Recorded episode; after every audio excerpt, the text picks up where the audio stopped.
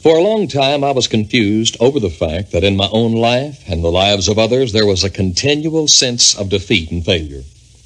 I prayed for the sick. I knew that the Bible was true. I searched diligently for the leakage. One day I saw Hebrews 4:14 that we are to hold fast to our confession. Profession in the authorized version. In the third chapter of Hebrews, I discovered that Christianity is called the Great Confession. I ask myself, what confession am I to hold fast? I am to hold fast to my confession of the absolute integrity of the Bible. I'm to hold fast to the confession of the redemptive work of Christ. I'm to hold fast to my confession of the new creation, of receiving the life and nature of God. I'm to hold fast to the confession that God is the strength of my life. I am to hold fast to the confession that surely he hath borne my sicknesses and carried my diseases, and that by his stripes I am healed. I found it very difficult to hold fast to the confession of perfect healing when I had pain in my body. I made the discovery that I had been making two confessions.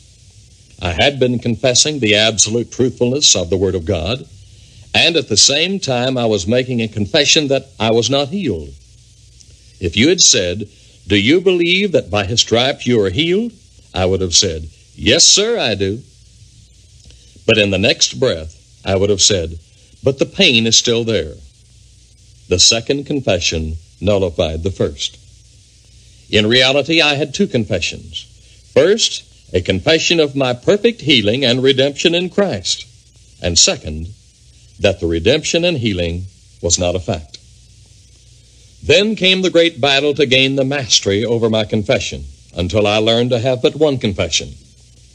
If I confess that my God shall supply every need of mine, I must not nullify that confession by saying, Yes, God supplies my needs, but I cannot pay my rent. I cannot pay the telephone bill. Faith holds fast to the confession of the Word. Sense knowledge holds fast to the confession of physical evidences. If I accept physical evidence over against the Word of God, I nullify the Word as far as I'm concerned.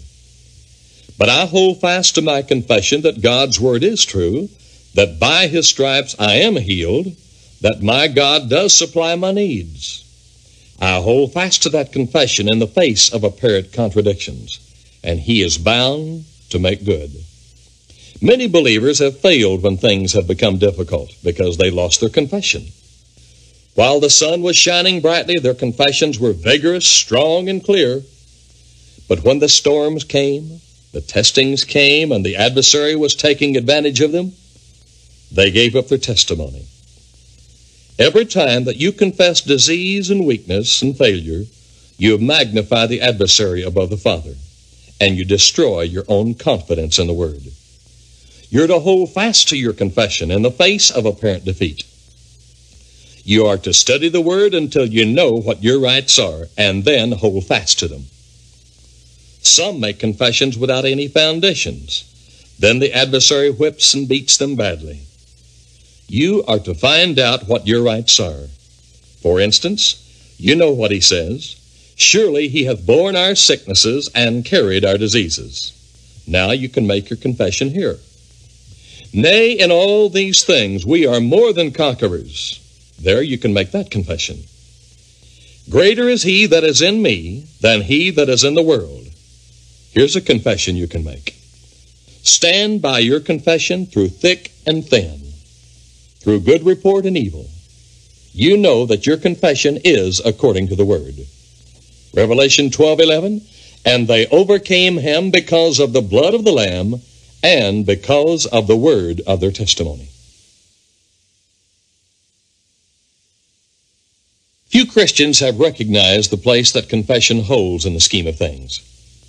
Whenever the word confession is used, we instinctively think of confessing sin, weakness, and failure. That's the negative side of this question. Christianity is called the Great Confession. Confessing is affirming something that we believe. It's testifying of something that we know. It's witnessing for a truth that we have embraced. Confession holds a very large place in Christianity. Jesus planned that this great life and love should be given to the world through testimony, that is, through the confession of our lips. Testifiers and witnesses and confessors have been the great leaders in the revolutionary life that Jesus gave to the world. The major problem that we face then is to know what we are to confess.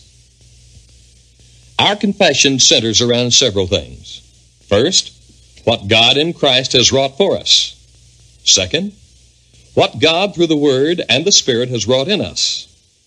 Third, what we are to the Father in Christ. And last of all, what God can do through us or what the Word will do in our lips.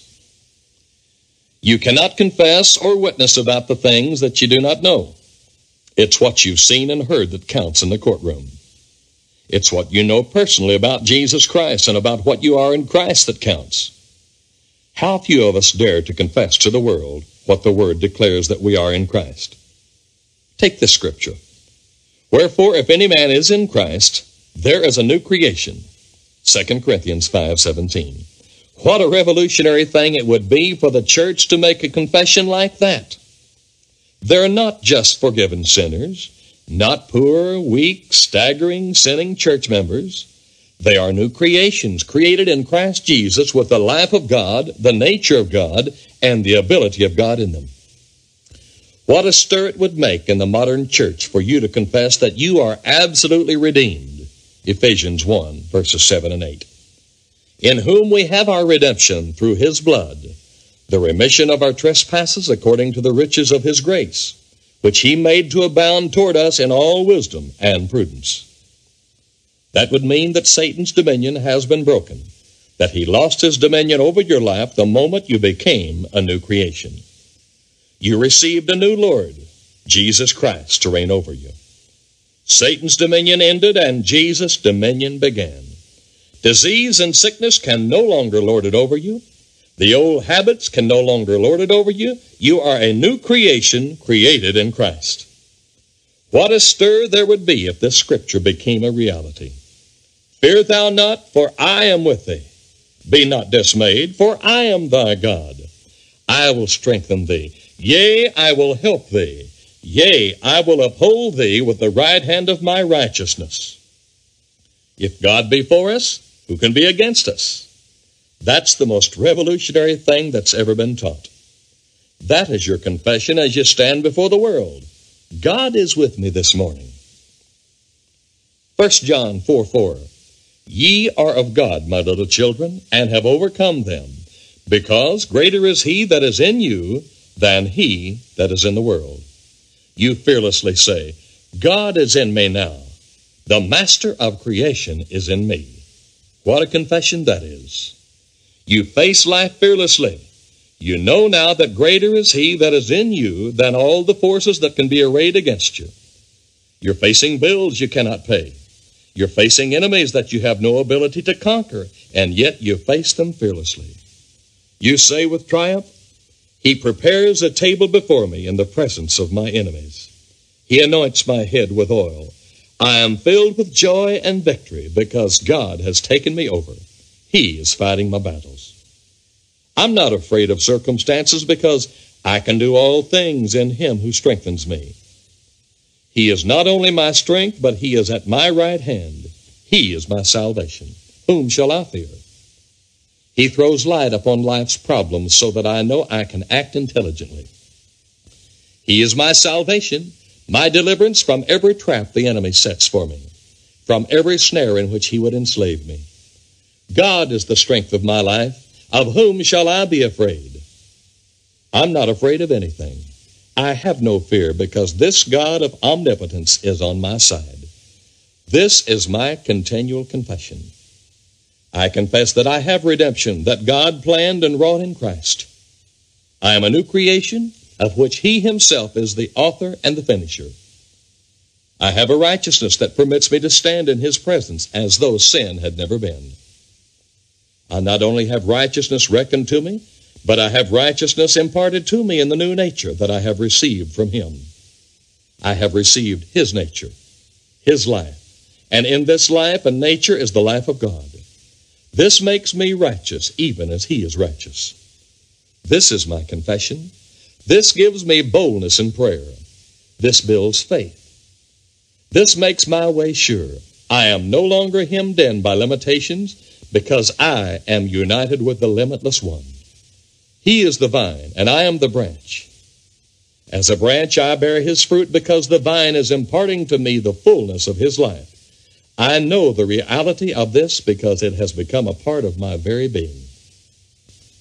I know I love because he has shed abroad his love in my heart through the Holy Spirit, and I know that his nature in me is love.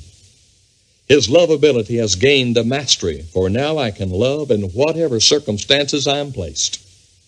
I can say with joy, Sin shall not have dominion over me. It can no longer lord itself over me. Circumstances can no longer hold me in bondage and hinder my usefulness in the world. I have not only God's life in me and this great Spirit who raised up Jesus from the dead in me, but I have the use of Jesus' name. He has given to me a legal right to use it. My confession is that whatever I ask of the Father in His name, He gives to me. He has given me the power of attorney. I am using that power to help men. I am taking Jesus' place now. He's working His own work through me. He's living His own life in me. Jesus said, In my name ye shall cast out demons. I am exercising my rights. He said, In my name ye shall lay hands on the sick, and they shall recover. My hands become the medium through which his life pours. I am living the abundant life. I know my words are his words. His words broke the power of death, of demons, and healed the sick. They do the same things in my lips. This is my confession. This is my heart expressing itself through words in my lips. Confession is faith's way of expressing itself. Faith, like love, is only revealed in action and word. There is no faith without confession. Faith grows with your confession.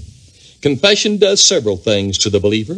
It locates him, it fixes the landmarks of his life, it mightily affects his spirit, the inner man, when he makes his declaration. For instance, there is Romans 10, verses 9 and 10. That if thou shalt confess with thy mouth Jesus as Lord, and shalt believe in thine heart that God raised him from the dead, thou shalt be saved. For with the heart man believeth unto righteousness, and with the mouth confession is made unto salvation. There are two confessions involved here. First, a confession of the Lordship of Jesus, and second, that he has become the righteousness of God and is saved. These are positive confessions. The reason that the majority of Christians, though they are earnest, yet they are weak, is because they have never dared to make a confession of what they are in Christ. What they must do is to find what they are in the mind of the Father, how He looks upon them, and then confess it. This can be found in the epistles. When you find this, you boldly make your confession of what the Word declares you are in Christ. As you do this, your faith will abound. The reason your faith is throttled and held in bondage is because you've never dared to confess what God says you are. Remember that faith never grows beyond your confession. Your daily confession of what the Father is to you, what Jesus is now doing for you at the right hand of the Father, and what the mighty Holy Spirit is doing in you will build a positive, solid faith life. You will not be afraid of any circumstance, of any disease, or of any condition. You will fearlessly face life, a conqueror. After a while, you will find that Romans 8:37 is true. Nay, in all these things we are more than conquerors. You will never be a conqueror until you confess it. A wrong confession is the confession of defeat, failure, and of the supremacy of Satan. Talking about your combat with the devil, how he has hindered you and how he is holding you in bondage and keeping you sick is a confession of defeat. It's a wrong confession. It glorifies your adversary. It's an unconscious declaration that your Father God is a failure. Most of the confessions that we hear today glorify the devil. It destroys faith and holds you in bondage. The confession of your lips that has grown out of faith in your heart will absolutely defeat the adversary in every combat. The confession of Satan's ability to hinder you and keep you from success gives Satan dominion over you and fills you with fear and weakness. But if you boldly confess your Father's care and protection and declare that he that is in you is greater than any force around you, you will rise above satanic influence. Every time you confess your doubts and fears, you confess your weakness and your disease, you're openly confessing that the Word of God is not true and that God has failed to make it good. He declares that with His stripes you were healed, and surely He hath borne our sicknesses and carries our diseases.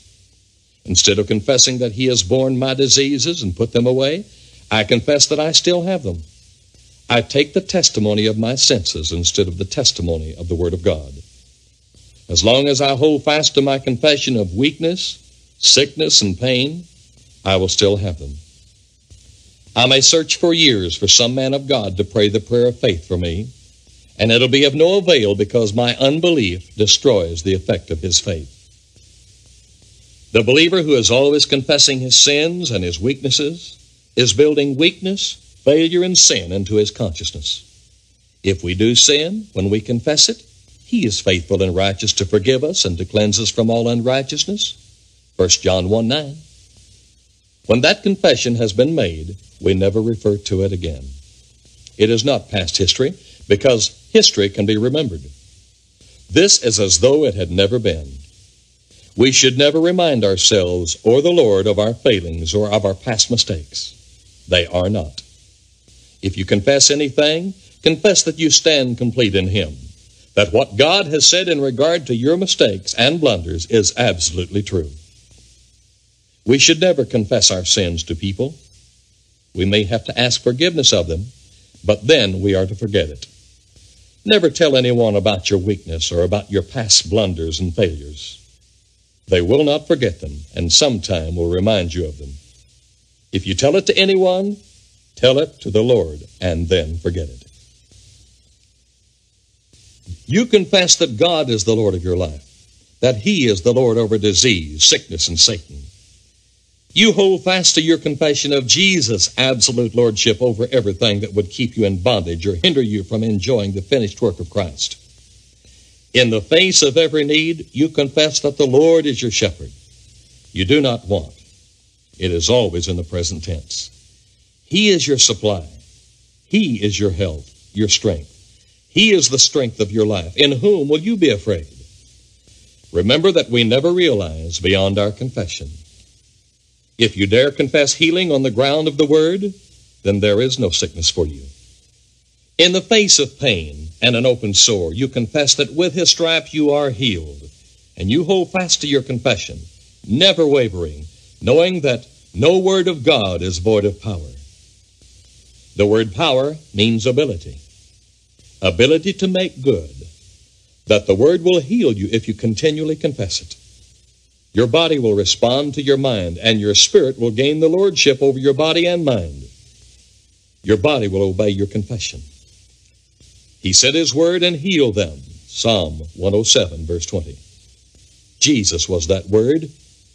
Now that name of Jesus and the words of Jesus become your healing. Confession is confirming the Word of God. It's a confession of my confidence in what God has spoken. Here are several confessions every believer should make. Romans 10, verses 9 and 10. That if thou shalt confess with thy mouth Jesus as Lord, and shalt believe in thy heart that God raised him from the dead, thou shalt be saved. For with the heart man believeth unto righteousness, and with the mouth confession is made unto salvation. We confess the absolute lordship of Jesus and the absolute righteousness that is imparted to us in our redemption. We dare to confess before the world and before the throne of God that Jesus is now our Lord and that we have received salvation and become the righteousness of God in Him. We confess that we are new creations of which Jesus is the head and the Lord. The Word has taken Jesus' place in our lives. We are to obey the Word as we would obey Jesus if He stood in our presence. A second confession is found in 1 Peter 5 7.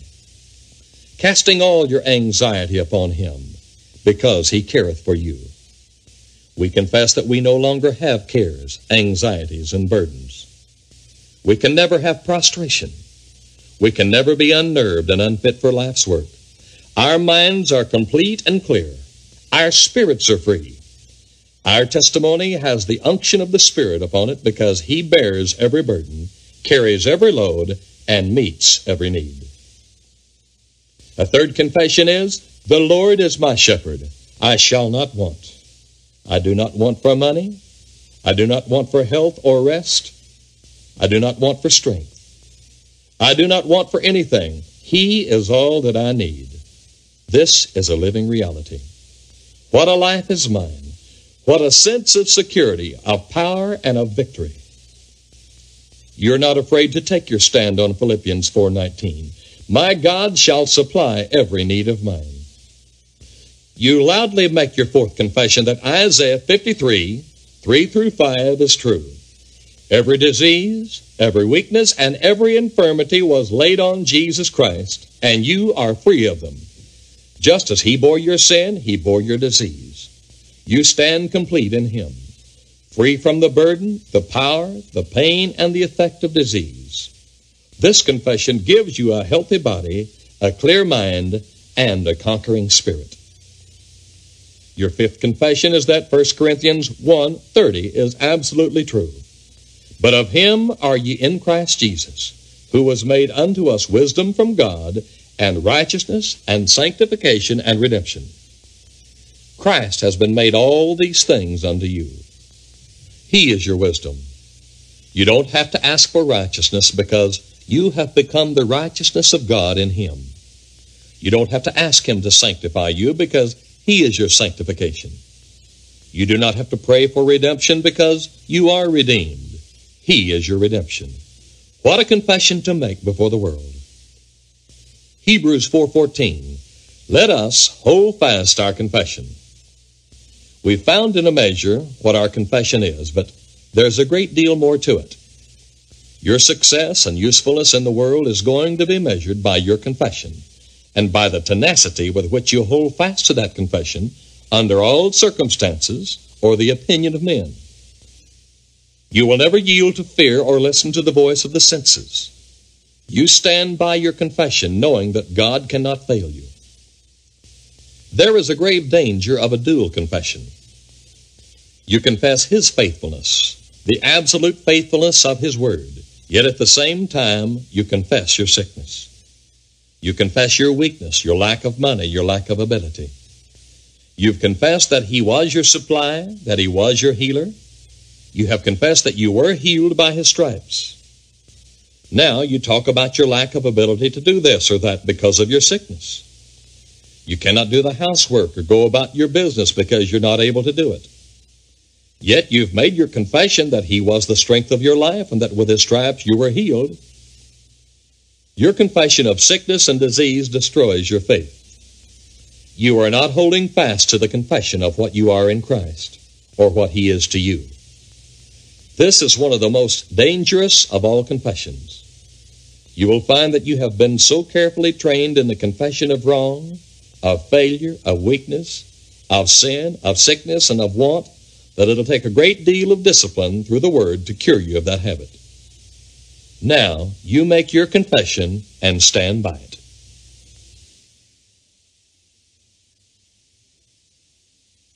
What I confess, I possess. I confess Jesus as my Lord. I possess salvation. I confess by his stripes I am healed. I possess healing. I confess the Son has made me free. I possess absolute freedom. I confess the love of God is shed abroad in my heart by the Holy Ghost. I possess the ability to love everyone. I confess the righteous are bold as a lion. I possess lion hearted boldness in spiritual warfare. I confess He will never leave me nor forsake me. I possess the presence of God each step I take. I confess I am the redeemed of the Lord. I possess redemption benefits every day. I confess the anointing of the Holy One abideth in me. I possess yoke destroying results by this anointing. I confess in the name of Jesus I can cast out devils. I possess dynamic deliverances as a devil master. I confess I lay my hands on the sick and they shall recover. I possess positive healings for the oppressed. I confess I am a branch of the living vine. I possess vine life wherever I go. I confess I am the righteousness of God in Christ. I possess the ability to stand freely in God's holy presence and in Satan's presence as a victor. I confess I am a temple of the living God. I possess God dwelling in me and walking in me. I confess my God shall supply all my need. I possess the supply of every need. Few of us realize that our confession imprisons us. The right kind of confession will set us free. It is not only our thinking, it's our words, our conversation that builds power or weakness into us. Our words are the coins in the kingdom of faith. Our words snare us and hold us in captivity, or they set us free and become powerful in the lives of others. It is what we confess with our lips that really dominates our inner being. We unconsciously confess what we believe. If we talk sickness, it's because we believe in sickness. If we talk weakness and failure, it's because we believe in weakness and failure. It's surprising what faith people have in wrong things. They firmly believe in cancer, ulcers of the stomach, tuberculosis, and other incurable diseases. Their faith in that disease rises to the point where it utterly dominates them, rules them, they become absolute slaves. They get the habit of confessing their weakness, and their confession adds to the strength of their weakness. They confess their lack of faith, and they are filled with doubts. They confess their fear, and they become more fearful. They confess their fear of disease, and the disease grows under the confession. They confess their lack, and they build up a sense of lack which gains the supremacy in their lives. When we realize that we will never rise above our confession, we're getting to the place where God can really begin to use us. You confess that by His stripes you are healed. Hold fast to your confession, and no disease can stand before you. Whether we realize it or not, we are sowing words just as Jesus said in Luke 8:11. The seed is the word of God. The sower went forth to sow, and the seed he was sowing was the word of God. This is the seed we should sow. Others are sowing sense knowledge seeds of fear and doubt. It's when we confess the Word of God, declare with emphasis that by His stripes I am healed, or my God supplies every need of mine, and hold fast to our confession that we see our deliverance. Our words beget faith or doubt in others. Revelation 12:11 declares, "And they overcame him because of the blood of the lamb and because of the word of their testimony." They overcame him with the word of God that was in their testimony. They conquered the devil with words. Most of the sick that Jesus healed during his ministry were healed with words. God created the universe with words, faith filled words. Jesus said, Thy faith has made thee whole. He said to dead Lazarus, Come forth. His words raised the dead. Satan is overcome by words. He is whipped by words. Our lips become the means of transportation of God's deliverance from heaven to man's need here on earth. We use God's word. We whisper, in Jesus' name. Demon, come out of him. Jesus said, In my name ye shall cast out demons. In my name ye shall lay hands on the sick, and they shall recover. All with words. Confession precedes possession. I confess, for whosoever shall call upon the name of the Lord shall be saved. I possess no so salvation, for I have called upon the name of the Lord. I confess the Lord shall preserve me from all evil. I possess preservation from all forms of evil. I confess, blessed are the pure in heart, for they shall see God. I possess the assurance I shall see God, for the blood of Jesus has made me pure in heart. I confess the Lord will give strength unto his people. The Lord will bless his people with peace. I possess daily strength and an abundance of peace. I confess, Blessed be the Lord who daily loadeth us with benefits. I possess a life daily loaded with the benefits of the Lord. I confess I am the light of the world. He that followeth me shall not walk in darkness, but shall have the light of life, said Jesus. I possess light upon life's pathway, for I am following the Lord Jesus Christ. I confess, and God is able to make all grace abound towards you, that ye always having all sufficiency in all things may abound to every good work. I possess all grace, abounding grace, which means saving grace, healing grace, baptizing grace, yes, all sufficient grace. I confess, for with God nothing shall be impossible. I possess impossibilities becoming realities, for I am linked with God by divine birth. I confess I will pour out of my Spirit upon all flesh. I possess the Spirit outpoured upon my life continually. I confess as far as the east is from the west, so far hath he removed our transgressions from us. I possess the assurance that my sins are removed far from me. Hallelujah. Jesus evidently walked in the light of his confession. He was what he confessed. It's strange we never knew until recently that faith follows in the footprints of our confession. Our confession builds the road over which faith hauls its mighty cargo. You're going to learn that you never rise above your confession. You will never enjoy the riches of grace until you confess them. You're going to find that your confession of what He is, what He has done for you, and what you are in Him always precedes His revelation of Himself. Salvation follows confession. For if thou shalt confess with thy mouth Jesus is Lord, and the same is true in receiving the Holy Spirit. Our healing follows our confession. Some people have to hold fast to their confession in the face of apparent defeat. They refuse to give in to sense evidences. You're going to learn the danger of a dual confession, confessing one moment the absolute integrity of the Word, but the next moment confessing that He has not made it good in your case. Your confession is the thing that challenges the world. It's the thing that causes them to venture in the faith life. Christianity is the great confession. It heads up in Jesus in his confession, and next in us in our bold declaration of the utter truthfulness of the living Word.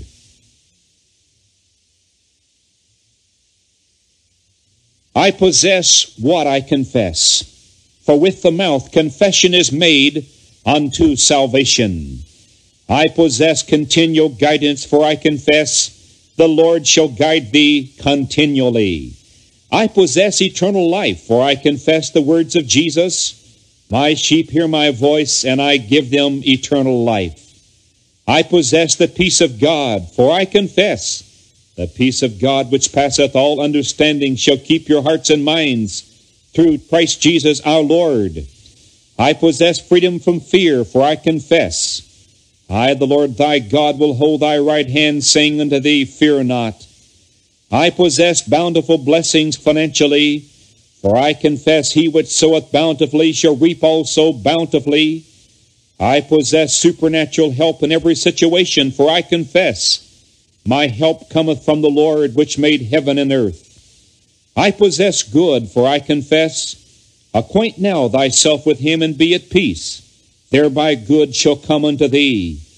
I possess peace with my enemies, for I confess when a man's ways please the Lord, he maketh even his enemies to be at peace with him. I possess the ability to be a positive blessing, for I confess, so will I save you, and ye shall be a blessing. I possess wholesome sound sleep at night, for I confess, he giveth his beloved sleep. I possess the assurance my labor in the Lord is fruitful, for I confess, for as much as you know, that your labor is not in vain in the Lord. I possess, as a faith man, abounding blessings, for I confess, a faithful man shall abound with blessings. I possess strength for my day, for I confess, As thy days, so shall thy strength be. I possess special honor from my Father, for I confess, if any man serve me, him will my Father honor. The church has never given this vital subject a place in its teaching, and yet, answered prayer, the use of Jesus' name and faith are utterly dependent upon it. Wherefore, holy brethren, partakers of the heavenly calling, consider the apostle and high priest of our confession. Hebrews 3:1. Christianity is called our confession, and in Hebrews 4:14 he tells us to hold fast our confession. The old version reads profession, but the Greek means witnessing a confession of our lips. You understand Romans 10 9 and 10 that if thou shalt confess with thy mouth Jesus is Lord, and shalt believe in thine heart that God raised him from the dead, thou shalt be saved. For with the heart man believeth unto righteousness, and with the mouth confession is made unto salvation. You see the place that confession holds in salvation. It holds the same place in our faith walk. Christianity is a confession. It's our open confession of what we are in Christ, of what Christ is to us. Our faith is gauged by our confession. We never believe beyond our confession. It is not a confession of sin. It's the confession of our place in Christ, of our legal rights, of what the Father has done for us in Christ, and what the Spirit has done in us through the Word, and what He is able to do through us. There's a grave danger of our having two confessions. One would be the integrity of the Word, and the other would be of our doubts and fears. Every time we confess weakness and failure and doubt and fear, we go to the level of them. We may pray very ardently and very earnestly and declare in our prayers our faith in the Word, and yet the next moment we question whether He heard us or not. For we confess we have not the things for which we prayed. Our last confession destroys our prayer. One asked me to pray for his healing. I prayed for him, and then he said, I want you to keep on praying for me. I asked him what he wished me to pray for. He said, Oh, for my healing. I said, Prayer will be of no value. You have just denied the Word of God. The Word says, They that believe shall lay hands on the sick, and they shall recover. And whatsoever ye shall ask in my name, that will I do. I prayed the prayer of faith, and he denied it. By his confession, he annulled my prayer and destroyed the effect of my faith. Your confession must absolutely agree with the Word. And if you have prayed in Jesus' name, you are to hold fast your confession. It's easy to destroy the effect of your prayer by a negative confession. Philemon, verse 6 Thy faith may become effectual by the acknowledging of every good thing which is in you in Christ Jesus. I acknowledge that it's not I that live, but Christ liveth in me. And the life which I now live in the flesh, I live by the faith of the Son of God, who loved me and gave himself for me. To acknowledge a fact is to confess that fact, to affirm it, to give testimony to it. Never can I forget the wonder day when I walked up and down in my office affirming over and over, Christ liveth in me. And the life I now live, I live by the faith of the Son of God. It's His victorious faith by which I really live. I acknowledge that unto Him that is able to do exceeding abundantly above all we ask or think, according to the power that worketh in us. In Christ, that power is working within me. What is that power doing within? It is doing exceeding abundantly above all we can ask or think. Hallelujah. I acknowledge often that the power of God is working within me. I acknowledge that whatsoever I ask the Father in Jesus' name, He will give it to me. This is mine, blessed privilege. Hallelujah. I ask the Father in Jesus' name, and wonderful things happen. I acknowledge this fact. I acknowledge that greater is He that is within me than He that is in the world. I constantly acknowledge that the greater one is inside me. The greater one has control of me, and he is far greater than the enemy in this world. How dominant this makes me over adverse circumstances, problems, anxieties. I acknowledge that God hath not given me the spirit of fear, but of power and of love and of a sound mind. I acknowledge that within me is the spirit of power, of love, and of a sound mind. This sets my faith on fire. I acknowledge that I have these right spirits of power, love, and a sound mind right now. I acknowledge that within me is liberty, for the Holy Spirit is within. Now the Lord is that Spirit, and where the Spirit of the Lord is, there is liberty. I never say I don't feel liberty within me. God says the Holy Spirit is within me. And because of that mighty Holy Spirit that liberated from the dead the body of Jesus Christ is indwelling my life, that same mighty Spirit is producing liberty. I have the liberty of the Spirit. I'm also a liberator, setting others free. I acknowledge that the love of God is shed abroad in my heart by the Holy Ghost. I acknowledge I can love with the same pure love with which Jesus loved needy humanity because the love of God is shed abroad in my heart. This is how I am known as a disciple of the Lord. By this shall all men know that you are my disciples, if you have love one to another. I acknowledge that I can lay my hands on the sick and they shall recover. Jesus said so. And it's my supernatural authority to administer his healing power to sick and infirm bodies. They shall recover. After having prayed for one the other morning, she was satisfied that she was perfectly healed. But now the symptoms have returned and her heart is disturbed. She wonders where the difficulty lies. I asked this party, Did you tell your husband when you met him at night that you were healed? No, you see, I wasn't sure yet, she said. I didn't want to say anything until I was positive. But you had no pain. Was there any soreness? I asked. Oh, that left. But you see, I have to be careful. My husband is skeptical, and I didn't want to tell him I was healed until I was sure. I can see where her difficulty lay. She did not believe the word. Had she made her confession to her husband, the thing would never have come back. But she played into the hands of the enemy, and he restored the same symptoms that she had had and brought back the pain and soreness. This happened because she invited him to do it. Had she dared to stand her ground on the word and hold fast to her confession that she was healed, he would have no ground of approach. Our faith or unbelief is determined by our confession. Few of us realize the effect of our spoken word on our heart or on our adversary. He hears us make our confession of failure, of sickness, of lack. And apparently he doesn't forget. And we unconsciously go down to the level of our confession. No one ever rises above it. If you confess sickness, it develops sickness in your system. If you confess doubt, the doubts become stronger. If you confess lack of finances, it stops the money from coming in. You say, I can't understand this. No, because most of us live in the sense realm and spiritual things are very indistinct. Hebrews 4:14 must become a constant reality. Having then a great high priest who hath passed through the heavens, Jesus the Son of God, let us hold fast our confession. Our confession is that the Word cannot be broken, that what the Father says is true. When we doubt the Father, we are doubting His Word.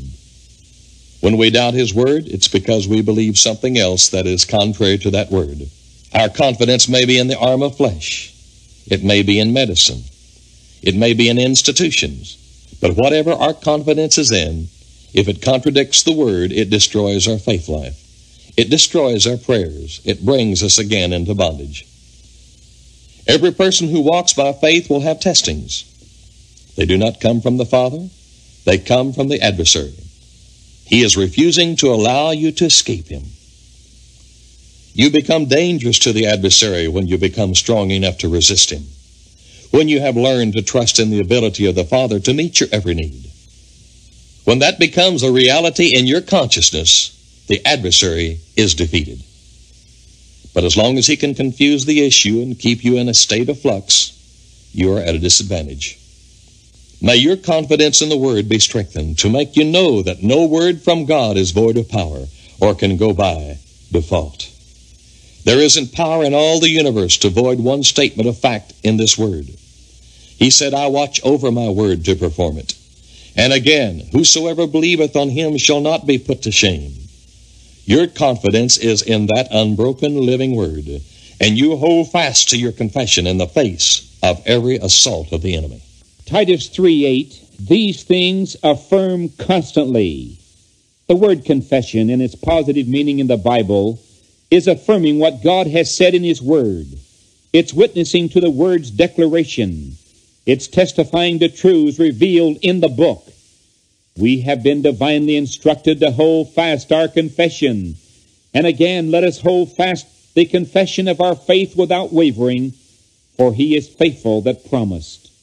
Not only are we to hold fast our confession of the Word, but we are to affirm constantly those things God has revealed to us. What is confession? Confession is saying what God has said in His Word about a certain thing. It's agreeing with God. It's saying the same thing the Scripture says. To hold fast your confession is to say what God has said over and over until the thing desired in our heart and promised in the Word is fully manifested. There's no such thing as possession without confession. When we discover our rights in Christ, we to, are to affirm these things constantly, testify to them, witness to these gigantic Bible facts. Or as Paul said in Philemon 6, the communication of thy faith becomes effectual by the acknowledging of every good thing which is in you in Christ Jesus. Affirmations of truth are to ring from our lips constantly. We are to hold fast to them without wavering. The penalty for wavering in our confession is that we deny ourselves God's promise and the performance of it.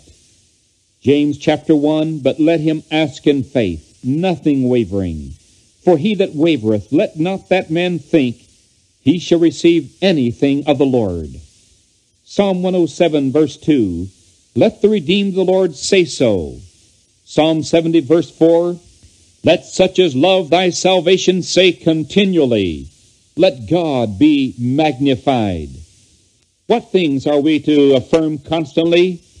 Affirm the positive scriptures that reveal the good things within us in Christ. There are hundreds of powerful affirmations to make constantly as we speak the language of the scripture. Here are some things to affirm constantly. God is who he says he is. I am who God says I am. God can do what he says he can do. I can do what God says I can do. God has what he says he has. I have what God says I have. Hallelujah. Few of us realize the effect that our conversations have upon our own spirits. When you pretend to be what you are not and you talk glibly about it, it builds into your spirit a weakness. It's like a piece of rot in the beam of a building. Or your conversation may be full of discouragement and you talk of your failures and inferiority. Eventually, it will rob you of initiative. You'll find it difficult to rise above that mental attitude. On the other hand, you speak the truth about what you are in Christ. You confess to your friends or your enemies what God is to you, and of your union with Him, and that you're actually partners with Him, that He's the one who backs you up and furnishes the capital to put the thing over. You give Him credit for His ability, for His wisdom, and you dare make your confession boldly of your confidence in your success by His grace. Jesus' bold and continual confession is our example. We are what He made us to be. Jesus confessed what he was. Sense knowledge could not understand it. We're to confess what we are in Christ. Men of the senses will not understand us. To confess that you're redeemed, that your redemption is an actual reality, that you're delivered out of Satan's dominion and authority would be a daring confession to make. To confess that you are an actual new creation, created in Christ Jesus, that you're a partaker of the very nature and life of deity would amaze your friends. It isn't confessing it once, but daily affirming your relationship to Him, confessing your righteousness, your ability to stand in His presence without the sense of guilt or inferiority. Dare to stand in the presence of sense knowledge facts and declare that you are what God says you are. For instance, sense knowledge declares that I am sick with an incurable illness. I confess that God laid that disease on Jesus and that Satan has no right to put it on me. That by his stripes I am healed. I am to hold fast to my confession in the face of apparent sense knowledge contradiction. Sense knowledge says that it's not true, that I'm confessing an untruth, but I am confessing what God says.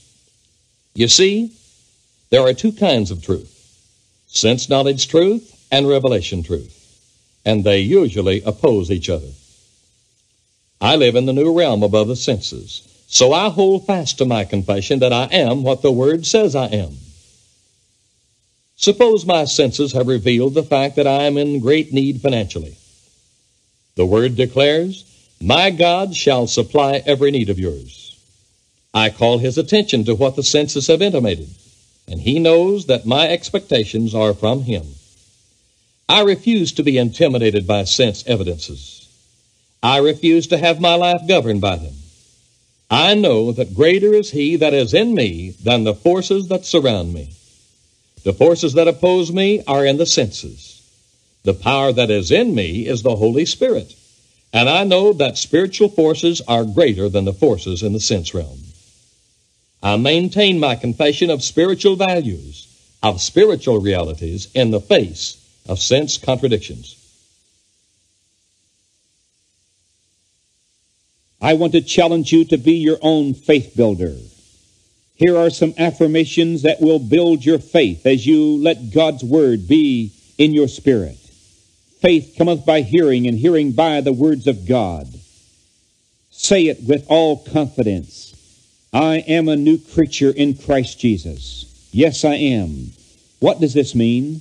It means that the moment I received Christ as my personal Savior and Lord, I was born into God's royal family.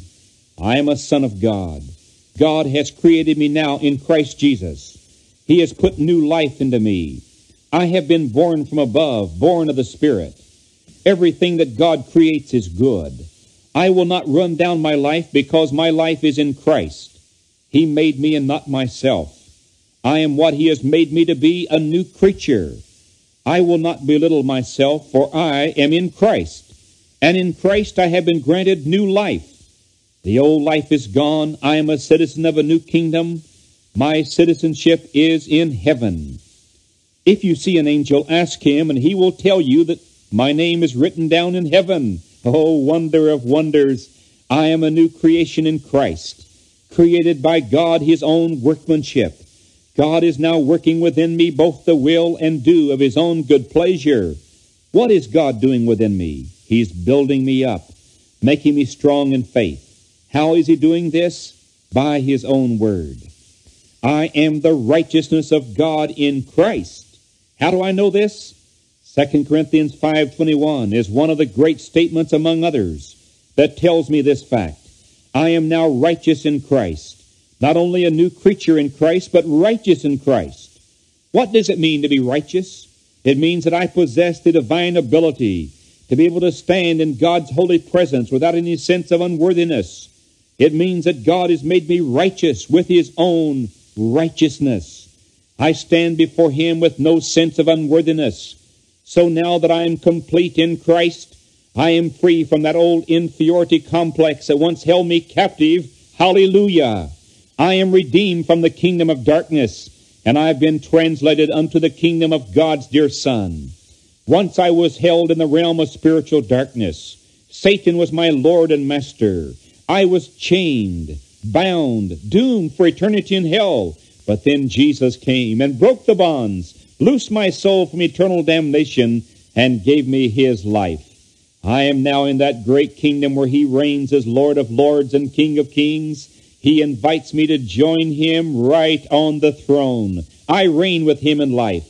Yes, I am redeemed. Once I lived in awful bondage to Satan, and sin was my master. I lived to gratify the flesh. But now in this new kingdom, sin has no dominion over me. In the old kingdom of darkness, I lived under the sway of sickness, fear, poverty, and failure. I was held by unclean powers. But now, through the blood of Jesus, I have been delivered. I say it boldly goodbye, sickness, goodbye, fear, goodbye, lack, goodbye, weakness. I am free. Now I live in a new kingdom, the heavenly kingdom where there is life, light, liberty, joy, peace, health, assurance, blessing, and power. Oh, what a redemption is mine, for what a redeemer I have. I am an heir of God and a joint heir with Jesus Christ. To be saved isn't a light thing. I have received a rich inheritance. I am blessed with every spiritual blessing in the heavenly places in Christ Jesus. My Father loves me as he loved the Lord Jesus. My own wonderful Father is greater than all. He loves me with an everlasting love. Yes, I am blessed with heaven's best. My Christ said, I am the vine and ye are the branches. That's how close I'm linked with him. He's that living vine, and I'm a branch of that vine. That same life, love, joy, peace, power, wisdom, and ability that flows in the vine flows into the branch. Wherever I, the branch, goes, the vine life flows. I have the life of God in my mortal body right now, not just when I get to heaven, but now my spirit has been quickened, made alive, and now I live and move and have my being in Christ. I have what God says I have. I can do what God says I can do. I am what God says I am. I affirm that these facts are forever settled in heaven, and they are now settled in my heart. I shall speak them boldly and possess my possessions in Christ Jesus. Faith's confession is always a joyful confession. It confesses that we have the money before it has arrived. It confesses perfect healing while the pain is still in the body. It confesses victory while defeat still holds it captive. Your confession is based upon the living word. I know whom I have believed, and I am persuaded that he is not only able to make good, but he is making good now in my case. I prayed for one who was very ill. After I'd finished praying, the person said, I know I'm going to get well. I knew that we were defeated, and I said to her, When are you going to get well? She said, I do not know when, but I know I will, for the word cannot fail me. I said, No, but you have failed the Word. The Word is now. Faith is now. Is the Word true in your case? She said, Yes, indeed, it's true. Then I said, By His stripes, what? She saw it. Why, by His stripes I am healed. I said, When? She said, Now. I said, You better get up and dress then. I remember an aged man from Fredericton, New Brunswick, a deacon in the Baptist church there, who came down with double pneumonia. Several of the local pastors and I went up to pray for him. I anointed him, and we prayed. After we prayed, he said with a strong voice, Wife, get my clothes. I'm getting up. That was joy acting on the word. When we confess the word with joy, it brings conviction to the listeners. In Romans 10:10 10, 10, it says, For with the heart man believeth I like to translate it like this For with the heart, man acts on the word. The heart acts, and that drives the lips to confession. A doubting heart is a sense ruled heart. A fearless confession comes from a word ruled heart. The word dominates their heart life, and they speak as did Paul I know whom I have believed. As Paul stood on the deck of that ship in the midst of the awful storm, he said, I believe God. Then he told those wandering men, Every one of you will get to the shore safely, but the ship will be lost. He said, Come, let us eat breakfast. He broke bread and gave thanks in the midst of them. He gave them more than bread. He gave them courage. Paul had a faith-filled, joyous confession. Only a heart that is nourished on the Word can stand in these hard places. When we know that the Word is God speaking to us now, it's not difficult to act upon it. In the 82nd Psalm, it declares that the word is settled in heaven. When I read that, I saw that it must be settled in my heart. I would no longer try to settle it. I knew that no word from God was void of fulfillment. I was no longer afraid to act upon it. The word became more real to me than any word man had ever spoken. My lips were filled with laughter.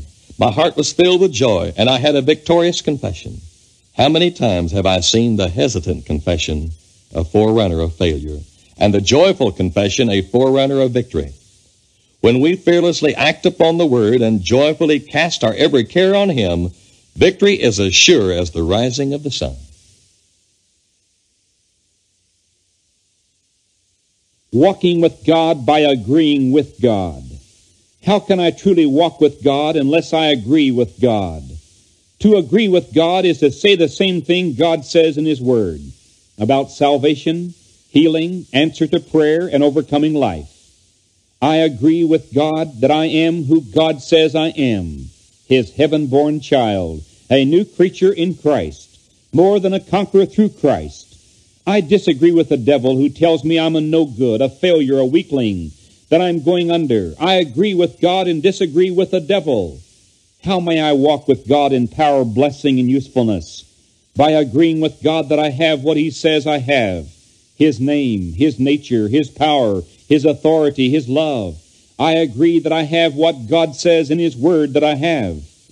Enoch walked with God, and so do I, by agreeing that I have received the ability to do what God says I can do. Witness with power, cast out demons, minister his healing benefits. I can do all things through Christ. I agree that I can do what God says in his book that I can do. If I speak only what my senses dictate, I'll not agree with God. It's speaking the word only by which I agree with God. It's the confession of faith that's my victory. To walk with God, I disagree with the devil. Jesus did by boldly declaring, it is written. I resist the devil by the word. Daily I walk with God by agreeing with God in his word, because he has said it, I may boldly say it. We walk in the light of our testimony. Our faith never goes beyond our confession. The Word becomes real only as we confess its reality. The reason for this is we walk by faith and not by sight. Sense knowledge would confess only what it had seen, heard, or felt. The people who are seeking experiences always walk by the senses. Our testimony of the reality of the Word is feared by Satan, that if thou shalt confess with thy mouth, this reacts on our heart, just as doubt spoken by the lips reacts on our heart. Talk of your doubts and fears, and you destroy your faith. Talk of the ability of the Father that is yours, and fill your lips with praise for answers to prayers that you have asked. Its reaction upon the heart is tremendous. Faith grows by leaps and bounds. Talk about your trials and your difficulties, of your lack of faith, of your lack of money, and faith shrivels, loses its virility your whole spirit life shrinks. Study about what you are in Christ and then confess it boldly. Dare to act on the word in the face of sense knowledge opposition. Regardless of appearance, take your stand, make your confession, and hold fast to it in the face of apparent impossibilities. You see, faith doesn't ask for possible things. Faith is demanding the impossible. Prayer is never for the possible, but always for the thing that is out of reason. It is God who is at work with us, in us, and for us. How shall he not with him freely give us all things? You see, you are launching out into the realm of the impossible, just as Abraham did when he asked for a son. You're not asking for something you can do for yourself, but for something that is beyond reason. Refuse to take counsel with fear or to entertain a doubt. The hardest battles I've ever fought have been along this line. The greatest battles I've ever won have been those that seemed the most impossible, where there was the greatest opposition, where reason discredited my faith. I held fast to my confession, and the word was made good. Confess your dominion over disease in Jesus' name. Never be frightened by any condition, no matter how forbidding, how impossible the case may be. It may be cancer, tuberculosis, or an accident in which death seems to be the master of the situation. Never give in. You know you and God are masters of the situation. Never for a moment lose your confession of your supremacy over the works of the adversary. This disease, this calamity is not of God. It has but one source Satan. And in Jesus' name, you are a master. You have taken Jesus' place. You are acting in his stead. Fearlessly take your position. Confess your ability in Christ to meet any emergency. Always remember that Jesus met defeat and conquered it. You're facing defeat everywhere as a master. Don't let down. Keep your solid front. Way's translation of Philippians 1, verses 27 and 28 Let your life as members of one communion be worthy of the glad tidings of the Messiah, so that whether I do come and see you, or whether I must still be afar and only hear news of you, I may know that with united soul you are working strenuously, shoulder to shoulder, for the faith of the glad tidings. Present a solid front. Know that you are not cowed one whit by your adversaries. Their failure to daunt you is clear evidence, an actual sign from God for them that their destruction is imminent, but for you that salvation is yours. That solid front is spoken of in Colossians 5 2, Weymouth translation. Yet in spirit I am present with you, and am delighted to witness your good discipline, and the solid front presented by your faith in Christ. That's the solid front presented to your enemy. You can't be conquered. Your spirit is whispering, Nay, in all these things I am more than a conqueror. Every disease is of the adversary. All kinds of sin are of the adversary. All opposition to the glad tidings is of the adversary. God and I are victors. Greater is he that is in me than this opposition or this disease. There is no need that is greater than my Lord. There is no lack that he cannot meet. This indomitable will that God has wrought in you cannot be overwhelmed or conquered. You remember what you are. You are a new creation. You are a branch of the vine. You are an heir of God. You are united with him you and he are one, and he is the greater part of that one. There is no such thing as conquering God when his instrument refuses to admit that the enemy can overwhelm him. You are that instrument. I have learned in whatsoever state I am in, therein to be independent of circumstances. That's Philippians 4:11 in Way's translation. You said that you could not, and the moment that you said it, you were whipped. You said you did not have faith, and doubt arose like a giant and bound you. You're imprisoned with your own words. You talked failure, and failure held you in bondage. Proverbs 6 2 Thou art snared with the words of thy mouth, thou art taken captive with the words of thy mouth. Few of us realize that our words dominate us. A young man said, I was never whipped until I confessed I was whipped. Another said, The moment I began to make a bold, confident confession, a new courage that I had never known took possession of me. Another young mother said, My lips have been a constant curse. I've never been able to get the mastery of my lips. A woman said the other day, I always speak my mind. She has few friends. Only pity causes people to go see her. Her lips have been her curse. It isn't so bad speaking your mind if you have the mind of Christ, but as long as you have a mind dominated by the devil, few people care to hear your mind. Never fear failure. Never talk defeat. Never for a moment acknowledge that God's ability can't put you over.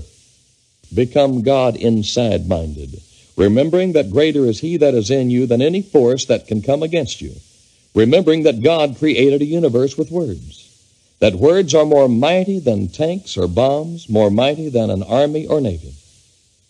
Learn to use words so they'll work for you and be your servants. Learn that your lips can make you a millionaire or a pauper, wanted or despised, a victor or a captive. Your words can be filled with faith that will stir heaven and make men want you. Remember that you can fill your words with love so they'll melt the coldest heart and warm and heal the broken and discouraged. In other words, your words can become what you wish them to be. You can make them rhyme. You can fill them with rhythm. You can fill them with hatred, with poison, or you can make them breathe the very fragrance of heaven. Now you can see vividly what your confession can mean to your own heart. Your faith will never register above the words of your lips. It isn't so bad to think a thing as it is to say it. Thoughts may come and persist in staying, but you refuse to put them into words, and they die unborn. Cultivate the habit of thinking big things, and then learn to use words that will react upon your own spirit and make you a conqueror. Jesus' confessions prove to be realities. Faith's confessions create realities. Jesus confessed that he was the light of the world. He was it. The rejection of him has plunged the world into a new darkness. He said he was the bread from heaven, and it's true. The people who have fed upon his words have never suffered want. His words build faith as we act on them. Let them live in us. His words were filled with himself. As we act on them, they fill us with Christ. His words feed faith and cause it to grow in power in us. The believer's words should be born of love and filled with love. Our lips are taking the place of His. Our words should never bruise or hurt, but should bless and heal. Jesus was the way, the reality, and the life. We are taking His place, showing the way, confessing the reality, enjoying the life. You will never enjoy what you are in Christ until His love rules your lips. Don't say, I can't, when God says you can. Don't say, I can't. The phrase I can't is nowhere in the Bible. Speak God's language. Say what His Word says. Harmonize with heaven by affirming God's Word. Agree with God by agreeing with His Word. Don't say, I can't receive my healing. Rather, boldly speak it, I can receive my healing, for with His stripes I am healed.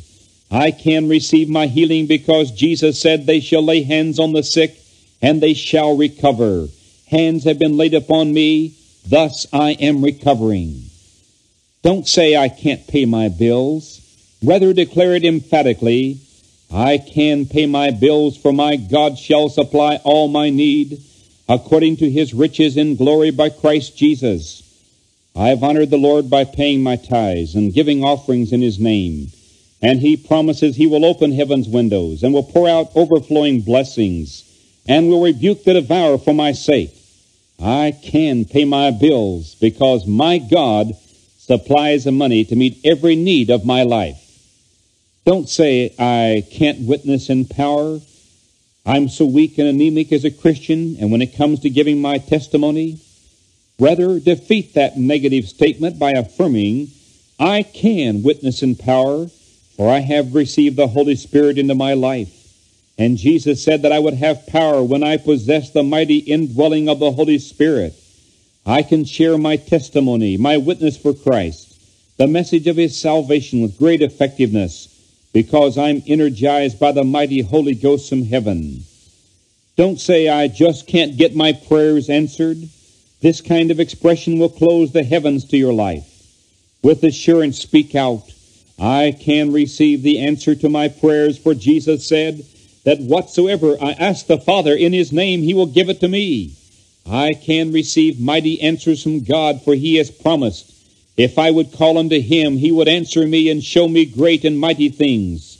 I know I can receive the answer to my prayers, for this is my confidence in Him, that whatsoever I ask, I receive of Him, because I keep His commandments and do those things that are pleasing in His sight. Don't say, I can't see my loved ones won to Christ. That's a lie of the devil. And for you to speak it is to give place to the adversary. Agree with God's promise and declare it.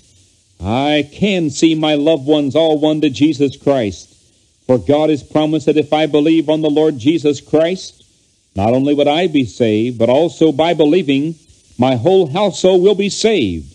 I shall never fear that my loved ones will be lost forever in hell. I can see all my loved ones saved because I am God's instrument to believe for their salvation. Praise the Lord.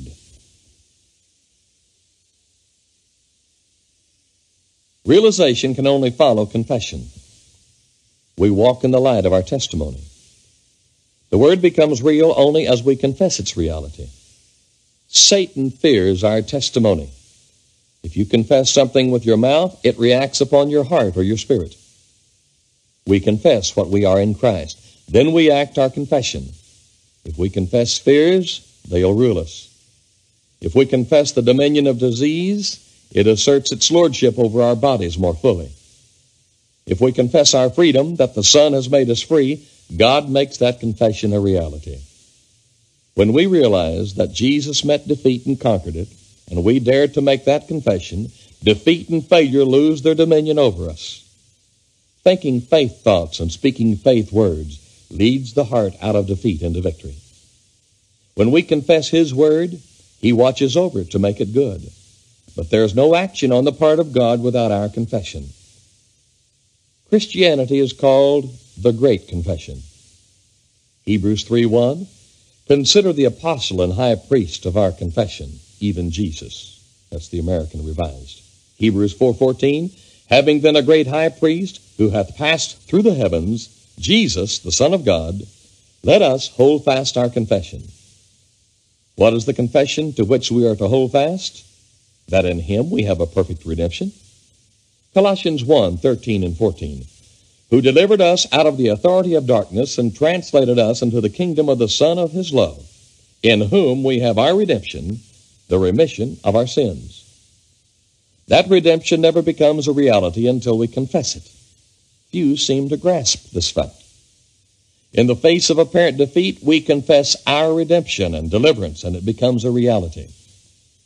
We do not ask for redemption, we thank Him for it. That redemption was wrought according to 1 Peter 1 18 and 19.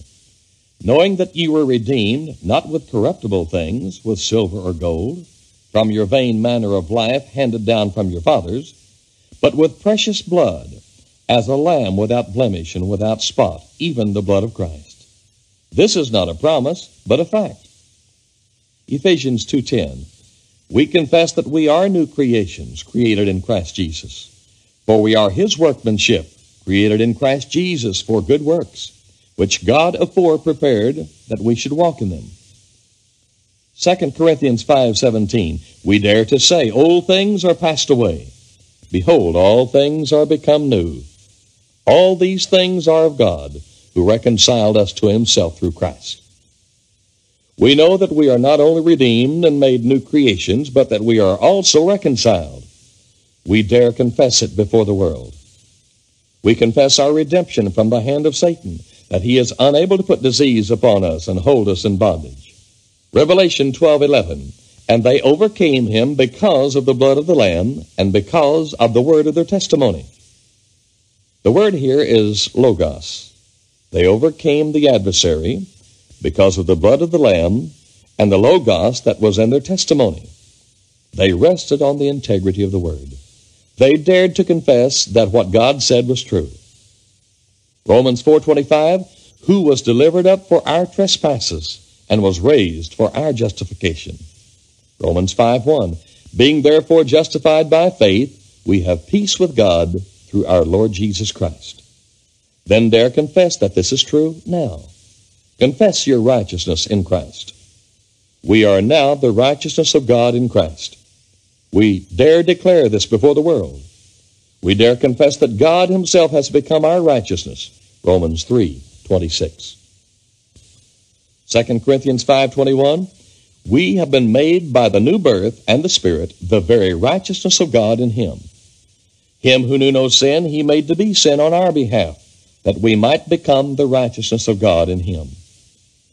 This is God's own declaration of what we are now not what we want to be, but what God has made us to be. 1 Peter 2.24 declares, We are healed, who his own self bare our sins in his body on the tree, that we, having died unto sins, might live unto righteousness, by whose stripes you were healed. The work is done. It's not a problem of getting our healing, nor a problem of faith. It's a problem of the integrity of the Word of God. Can we depend upon that Word?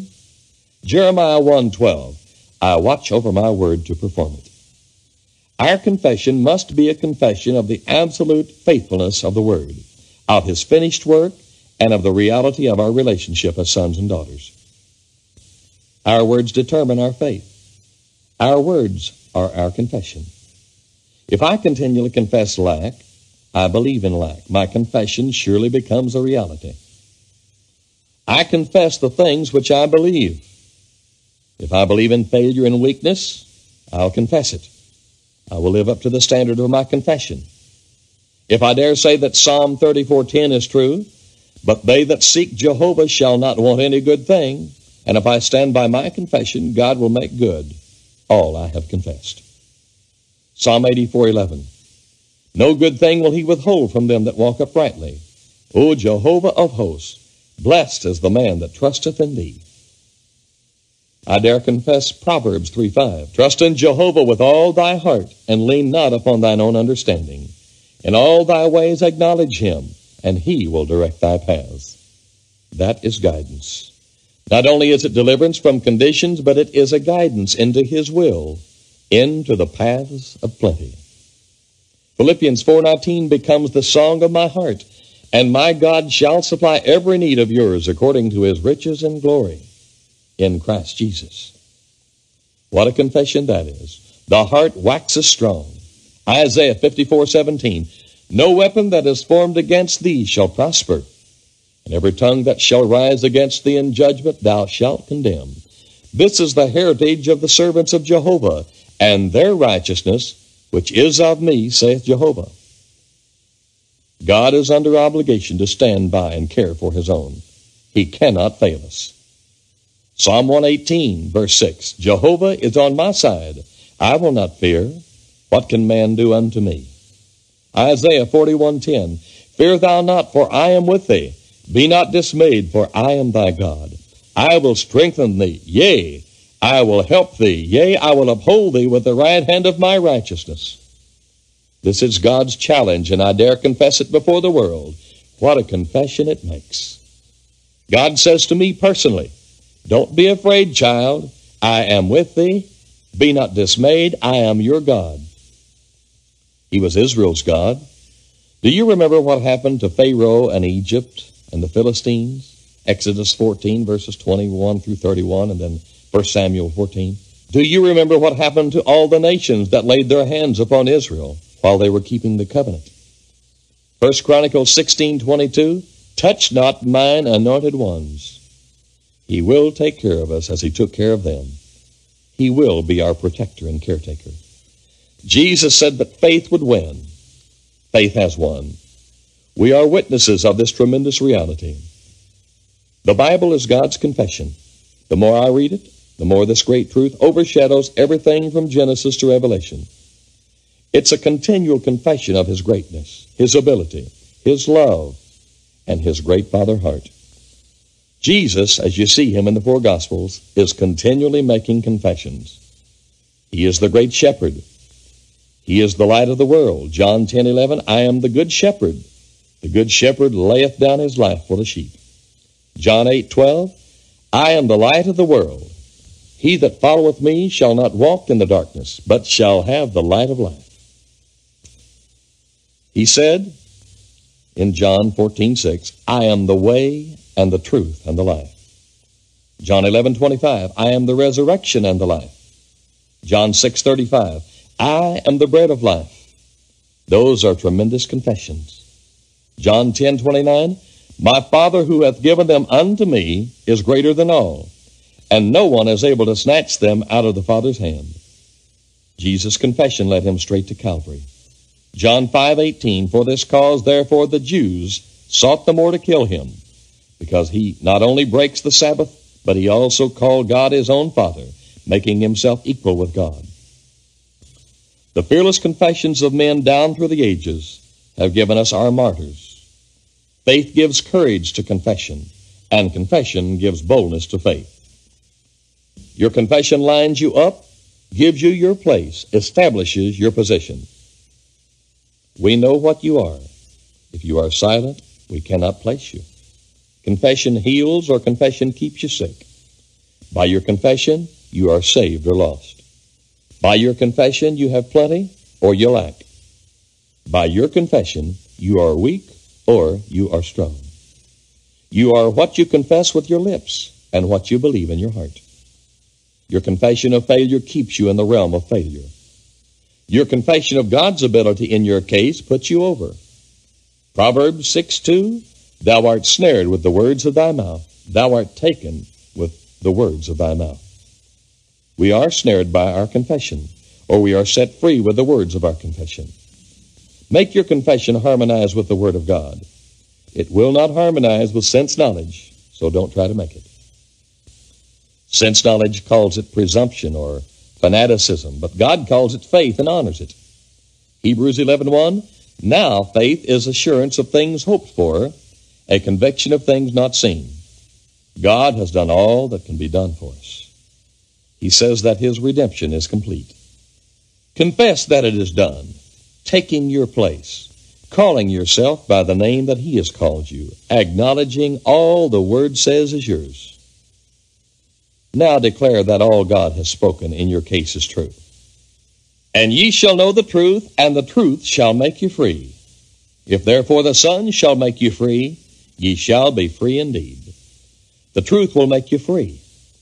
You declare that whom the Son has made free is free in reality, that sin cannot lord it over you any longer, that disease and sickness cannot lord it over you. Romans 6:14 For sin shall not have dominion over you or lord it over you. Worry and anxiety cannot lord it over you. Satan's dominion is ended. You stand complete in him.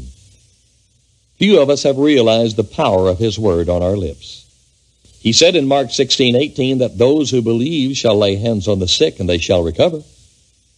John 14, 13, whatsoever ye shall ask, demand, in my name, that will I do.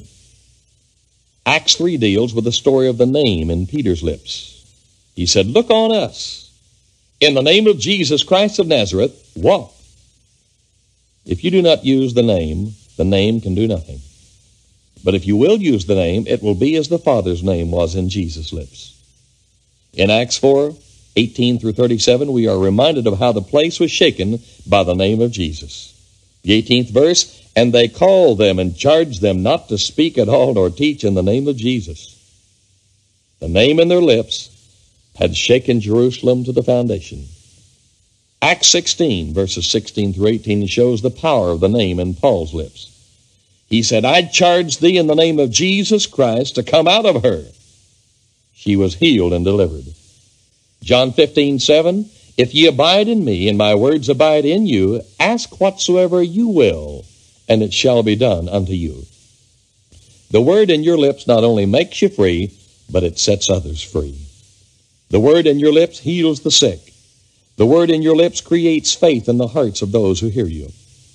The word in your lips will change lives as they listen. It is the very life of God in those words. The Bible is God's word. In the lips of love and faith, every word is God filled. Our daily conversation is the great confession. We confess Christ before the world. We confess the fullness of His grace. We confess the integrity of the revelation. Our first confession is Romans 10, verses 9 and 10. Because if thou shalt confess with thy mouth Jesus as Lord, and shalt believe in thine heart that God raised him from the dead, thou shalt be saved. For with the heart man believeth unto righteousness, and with the mouth confession is made unto salvation. We have found a perfect redemption we confess it to the world. In Acts 10:36, Peter says he is Lord of all. How that thrills the heart. He is the Lord of the three worlds, heaven, earth, and hell. Every knee bows to that name. With joy we confess Psalm 23:1, the Lord is my shepherd, I shall not want. Jeremiah 16:19, O Jehovah my strength and my stronghold and my refuge in the day of affliction.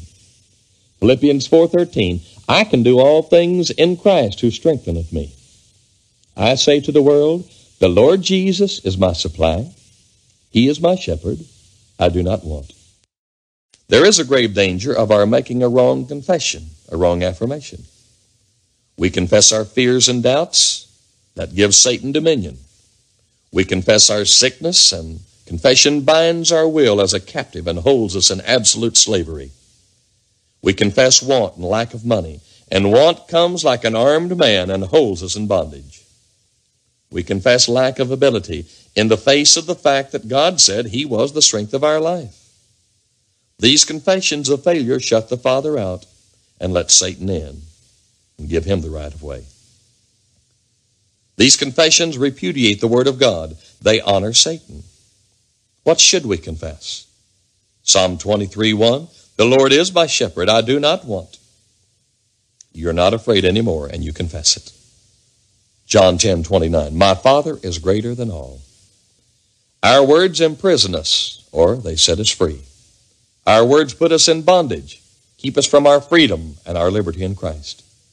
Malachi 3:13 Your words have been stout against me, saith Jehovah. That's when our words war with his word. A woman came to me the other day. She said, I've been prayed for, but I get no deliverance. Her word contradicted the word of God.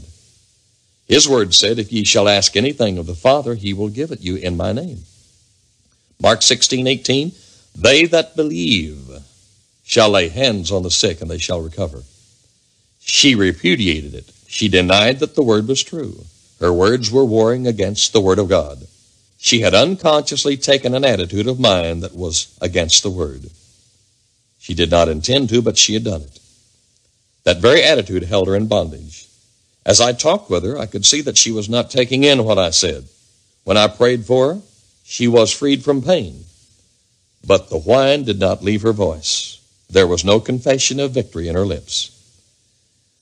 There is always a danger of mental assent confession. Mental assent recognizes the truthfulness of the word, but never acts upon it. Its confession is, oh yes, there is healing in the word. There is salvation and deliverance in the word. But, on the other hand, faith joyfully confesses its victory. Its joy is a celebration. It is a triumph over the witnesses of the senses. Faith gives a sense of security, of absolute assurance, of quietness, and when this breaks forth in confession, it becomes a reality. The heart must be rooted and grounded in the Word and in love. Acts 19:20 So mightily grew the word of the Lord and prevailed. Faith is simply the word prevailing over sense evidence. Acts 20:32 gives us a striking illustration. And now I commend you to God and to the word of his grace, which is able to build you up and to give you the inheritance among all them that are sanctified. It's the Word that establishes, it's the Word that builds. It's the Word of His grace that builds faith in the heart of the believer. Jesus' confession demands more careful attention. John 5 19 and 20. Here are ten claims of Jesus. Every one of them puts him into the class of deity. Study them carefully. Underscore them in your Bible. John 5 43. I came in my Father's name. John 5:46 For if ye believed in Moses, ye would believe me. John 6:35 I am the bread of life. He that cometh to me shall not hunger, and he that believeth on me shall never thirst. This is a tremendous confession. John 6:47 He that believeth hath eternal life. I am the living bread which came down out of heaven. John 7:29 I know him because I am from him, and he sent me. John 8:29 I do always the things that are pleasing to him. John 10 10. I came that they may have life and may have it abundantly. John 10 30. I and the Father are one. John 11 25. I am the resurrection and the life. He that believeth on me, though he die, yet shall he live. These are a few of his confessions. Do we dare confess what we are in Christ and what we have in Christ?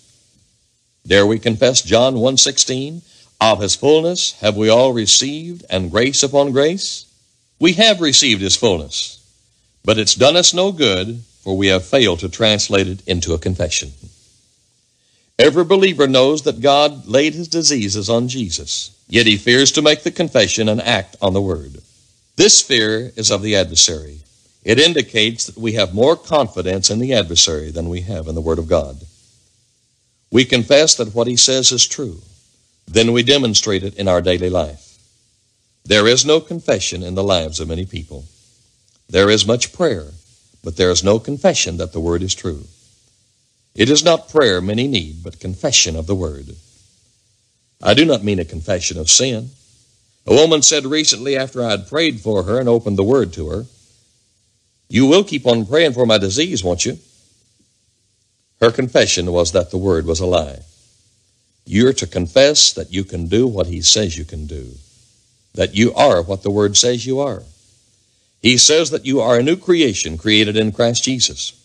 He says that you are more than a victor, that you are an overcomer. He made you to be a son, a daughter of God Almighty, an heir of God and a joint heir of Jesus Christ. You can do all things in him who is your strength. Philippians 4:13. What he says I can do, I declare that I can do. What he says I am, I declare that I am. I make my confession boldly. You make your confession. God is my Father. I am His child. As a son in His family, I am taking my place. I am acting my part. I am in Christ. Christ is in me.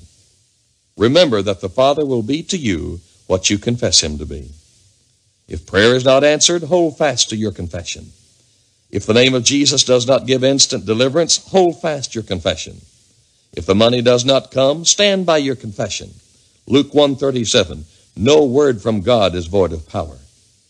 Isaiah 55:11, the word must accomplish the will of the Father. So shall my word be that goeth forth out of my mouth. It shall not return unto me void, but it shall accomplish that which I please, and it shall prosper in the thing whereto I sent it. There is a danger of praying, then going back on your prayer. When you pray for some need and declare that the need is not met, you have repudiated your prayer. But prayer is answered.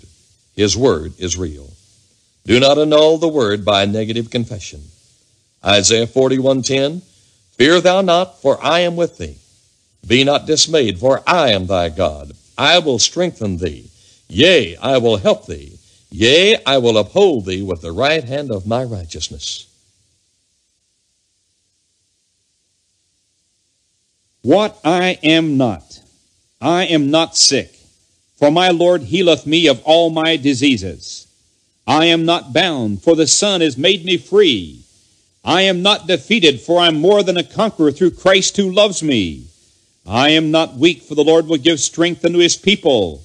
I am not without power, for ye shall receive power after that the Holy Ghost is come upon you. I am not without peace, being justified by faith.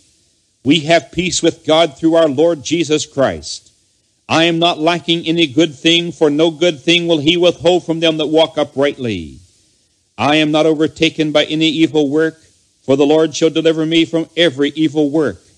I am not afraid of any plague, for there shall no evil befall thee, neither shall any plague come nigh thy dwelling. I am not running from the devil, for I am resisting the devil, and he is fleeing from me. I am not without daily quickening, for he that raised up Christ from the dead shall also quicken your mortal bodies by his Spirit that dwelleth in you.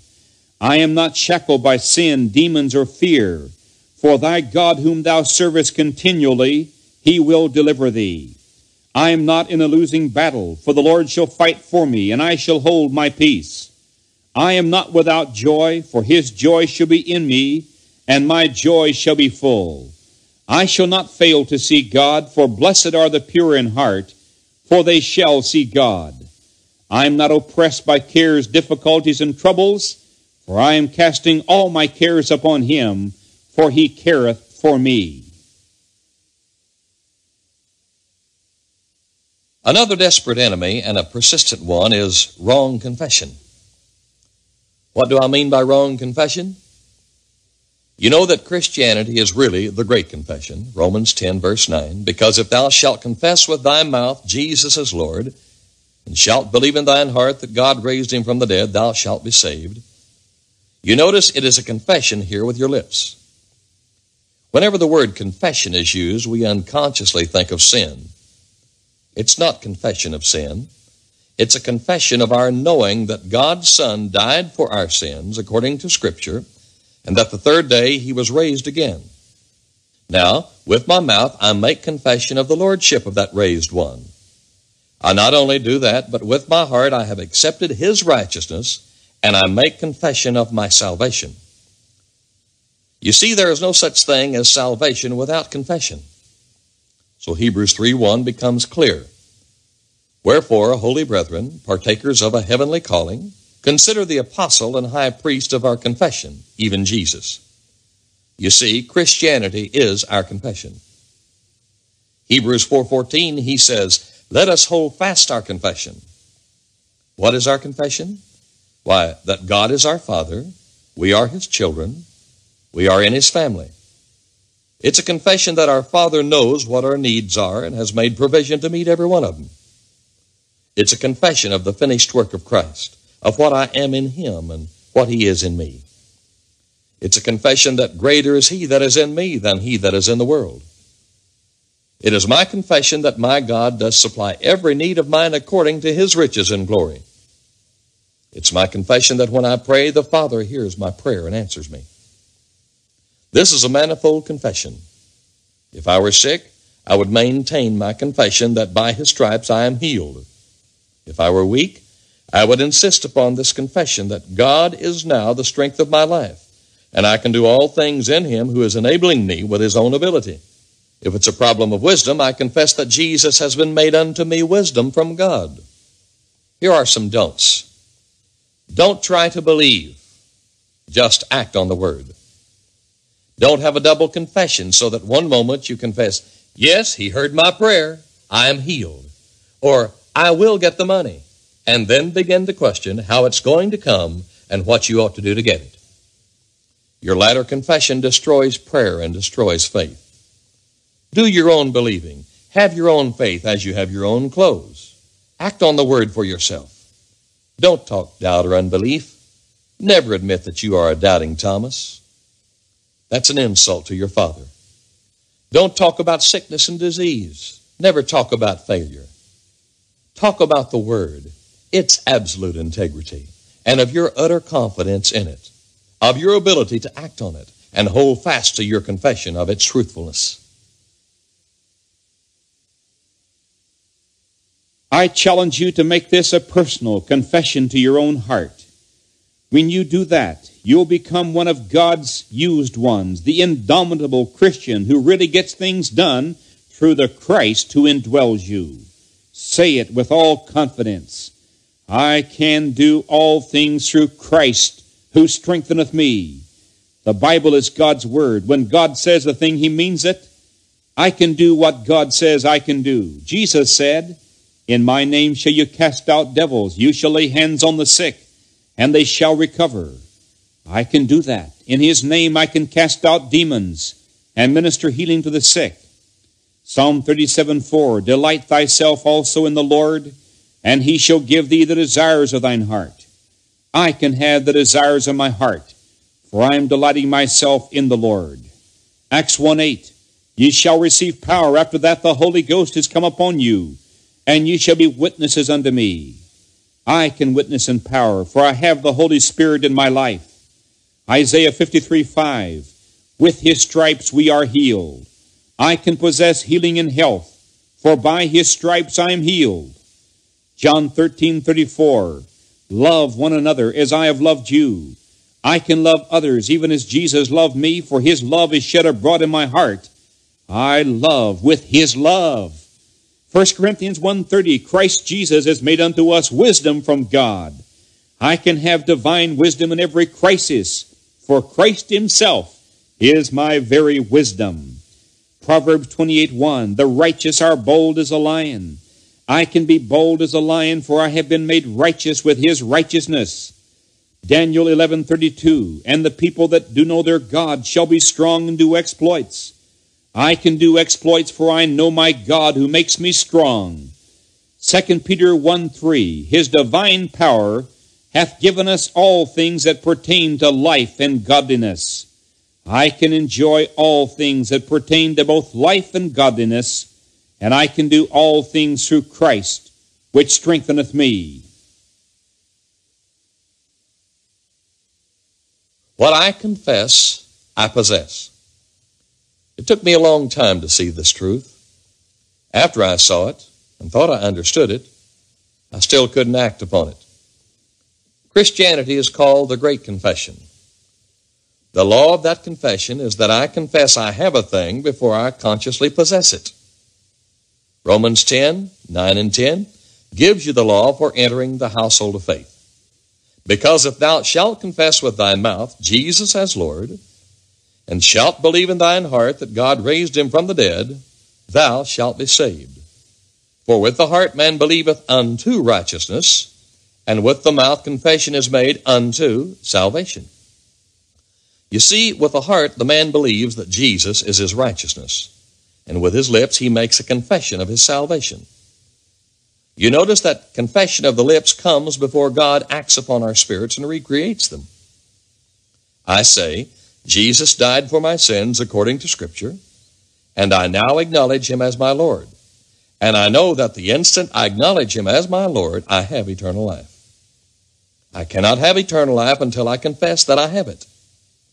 I confess that I have salvation before God acts and recreates me. The same thing is true in regard to healing. I confess that by his stripes I am healed, and the disease still is in my body. I say, Surely he has borne my sicknesses and carried my pains, and I have come to appreciate him as the one who was stricken, smitten of God with my diseases, and now I know that by his stripes I am healed. Now that's a literal translation. I make the confession that by his stripes I am healed. The disease and its symptoms may not leave my body at once, but I hold fast to my confession. I know that what he has said, he is able to make good. I know that I am healed because he said I was healed. And it makes no difference what the symptoms may be in my body. I laugh at them. And in the name of Jesus, I command the author of disease to leave my body. He is defeated, and I am a victor. I have learned this law that when I boldly confess, then and then only do I possess. I make my lips do their work. I give the word its place. God has spoken, and I side with the word. If I side with the disease and the pain, there's no healing for me. But I take sides with the word, and I repudiate the disease and sickness. My confession gives me possession. I want you to note this fact. Faith is governed by our confession. If I say I have been prayed for and I'm waiting now for God to heal me, I have repudiated my healing. My confession should be this The Word declares that I am healed, and I thank the Father for it, and I praise Him for it, because it is a fact. You remember Philippians 4 6 and 7? In nothing be anxious, but in everything by prayer and supplication with thanksgiving, let your requests be made known unto God. And the peace of God, which passeth all understanding, shall guard your hearts and your thoughts in Christ Jesus. Why must prayer be made with thanksgiving? That means that I know the thing is done. I asked for it, and now I have it. So I thank the Father for it. The seventh verse says, And the peace of God, which passeth all understanding, will fill my heart. I'm not worrying any longer. I have it. I'm not going to get the money I need. I have it. It's just as real as though it were in my pocket. I'm not going to get my healing. I have my healing because I have His Word, and my heart is filled with rapture. I have God's Word for it. Your confession solves the problem. A wrong confession hinders the Spirit's work in your body. A neutral confession is unbelief. It's just as bad as a negative confession. It is the positive, clear cut confession that wins. I know in whom I have believed. I know that no word from God is void of power or fulfillment. I know that He watches over His word to make it good. These are the confessions of a victor. I want you to notice several facts about the relation of confession to faith. Your confession is your faith. If it be a neutral confession, you have neutral faith. If it's a negative confession, it's unbelief dominating your spirit. Unbelief grows with a negative confession. A confession of failure puts failure on the throne. If I confess weakness, weakness dominates me. If I confess my sickness, I am held in bondage by it. These negative confessions are acknowledgments of Satan's dominion over God's tabernacle. Your spirit always responds to your confession. Faith is not a product of the reasoning faculties, but of the recreated spirit. When you were born again, you received the nature of the Father God. That nature grows in you with your acting on the Word and your confession of the Father's perfect dominion in your body, causes your spirit to grow in grace and ability. You remember that your confession is your present attitude toward the Father. In some special testing that may come to you, your confession is either in the realm of faith or in the realm of unbelief. Your confession either honors the Father or Satan. Either gives Satan or the Word dominance in your life. Now you can see the value of holding fast to your confession. Your confession either makes you a conqueror or it defeats you. You rise or fall to the level of your confession. Learn to hold fast to your confession in the hard places. John 8:36. If the Son has made you free, you're free indeed. The Son has made you free. Now stand fast in that liberty. Galatians 5:1 is of vital importance to every believer. For freedom did Christ set us free. Stand fast, therefore. The time to make your confession is when Satan attacks you. You feel the pain coming in your body. You repudiate it. You command it to leave in the name of Jesus. Romans 8 31 through 37. If God is for us, who is against us? Your Father is for you. Disease cannot conquer you, nor can the author of disease. Circumstances cannot master you, because the Father and Jesus are greater than any circumstances. You have learned that in whatsoever circumstance or condition you are, to rejoice in your continual victory. You know that 1 John 4 4 is true. Ye are of God, my little children, and have overcome them.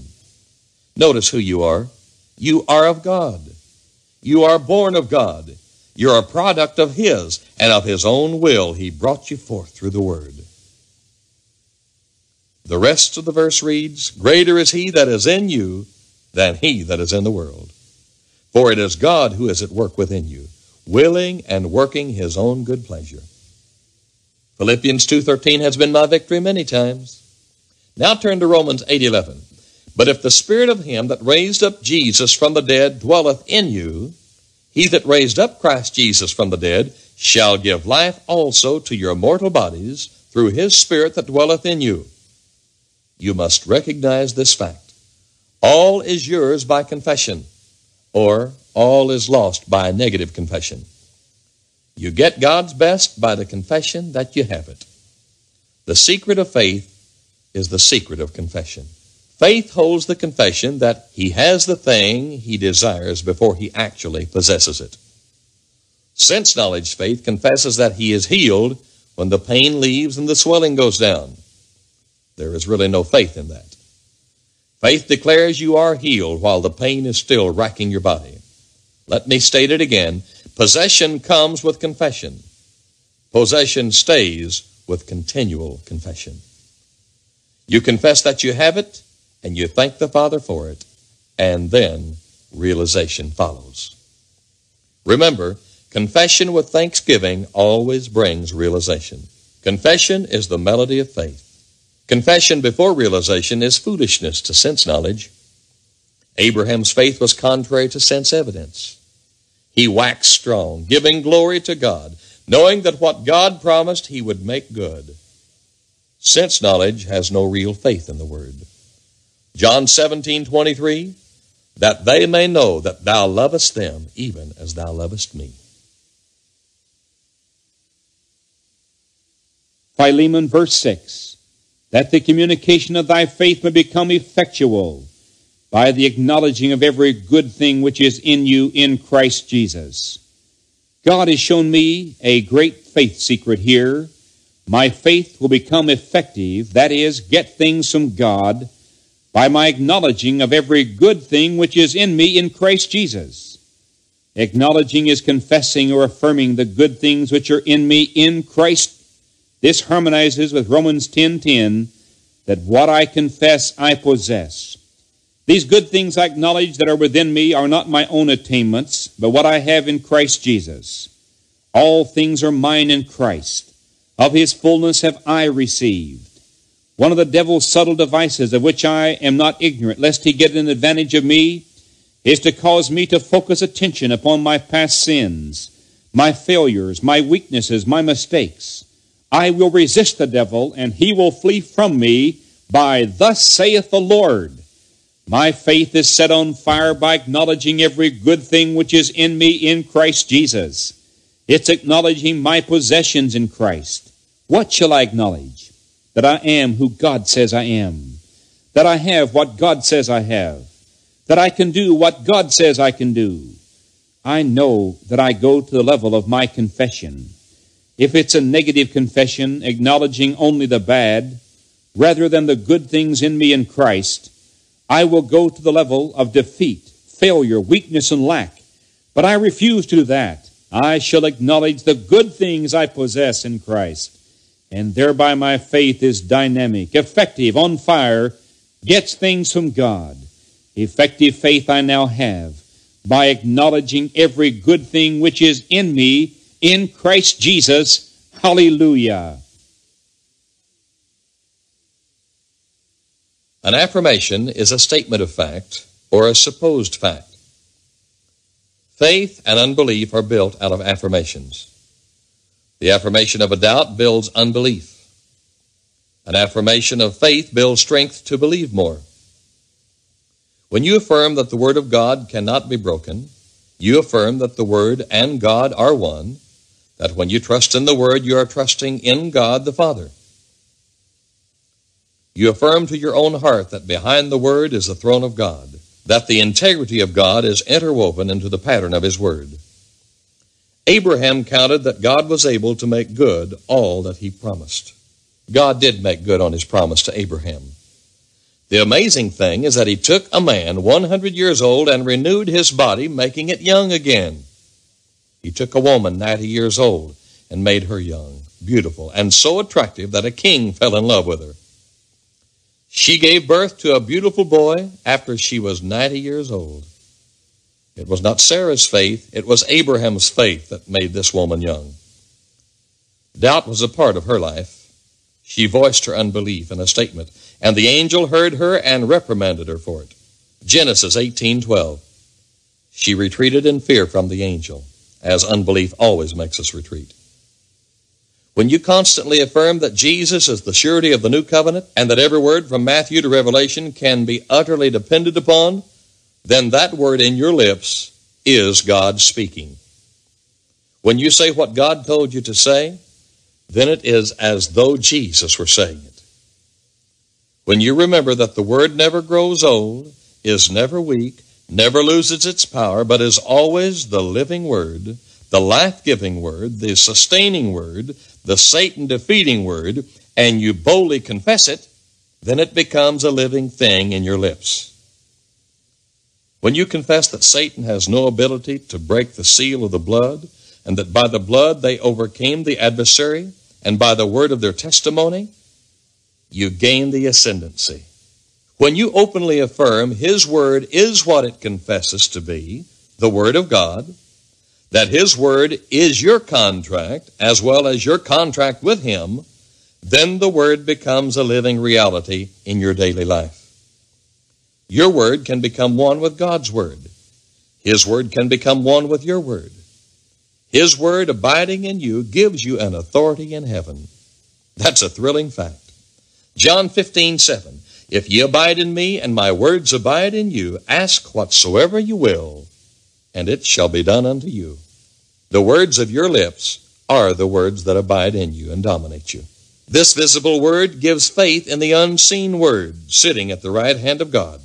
The word you have in your hand carries you beyond sense knowledge into the very presence of God and gives you a standing there. We're continually affirming something, and that affirmation and the reactions of the affirmation upon our lives are sometimes very disastrous. You know the effects of words of loved ones have upon you.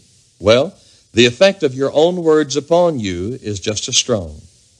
You continually say, Well, I can't do it. I just can't do it. I haven't the strength to do it. And you feel your physical energy and your mental efficiency oozing away and leaving you weak and full of indecision and doubt. And your efficiency is gone. You see, an affirmation is the expression of our faith. Whether we have faith in ourselves, in loved ones, in the Bible or its author, or whether we have faith in disease, failure, and weakness. Some people are always confessing their faith in diseases, their faith in failure and calamity. You'll hear them confessing that their children are disobedient and that their husband or wife is not doing what's right. They constantly confess failure and doubts. They little realize that that confession robs them of their ability and efficiency. They little realize that that confession can change the solid, hard road into a boggy, clogged mire. But it is true. The confession of weakness will bind and hold you in captivity. Talk poverty, and you'll have plenty of it. Confess your want, your lack of money all the time, and you will always have a lack. Your confession is the expression of your faith. And these confessions of lack and of sickness shut the Father God out of your life and let Satan in, giving him the right of way. Confessions of failure give disease and failure dominion over your life. They honor Satan and rob God of his glory. Here are a few good confessions. The Lord is my shepherd, I do not want. You say this in the face of the fact that want has been your master. A new master has taken over the kingdom, and you whisper it softly at first The Lord is my shepherd. Then you say it a little stronger The Lord is my shepherd. You keep repeating it until it dominates you. When this becomes true in your life, you will never say again, I want or I need, but you will say, I have. He that believeth hath. Believing is having. Hear you whisper, My Father is greater than all. What a confession that is. My Father is greater than want, greater than disease, greater than weakness, greater than any enemy that can rise against me. Then you say with deliberate confidence, God is the strength of my life. Of whom shall I be afraid? God is my strength. How much strength have I? God is the measure of it. There are two types of affirmations that I wish you to notice. First, there is the affirmation with nothing behind it but my own will to make it good. It's based upon a philosophy born of sense knowledge. That sense knowledge is a product of my own mind. If it be in regard to sin, I deny the existence of it.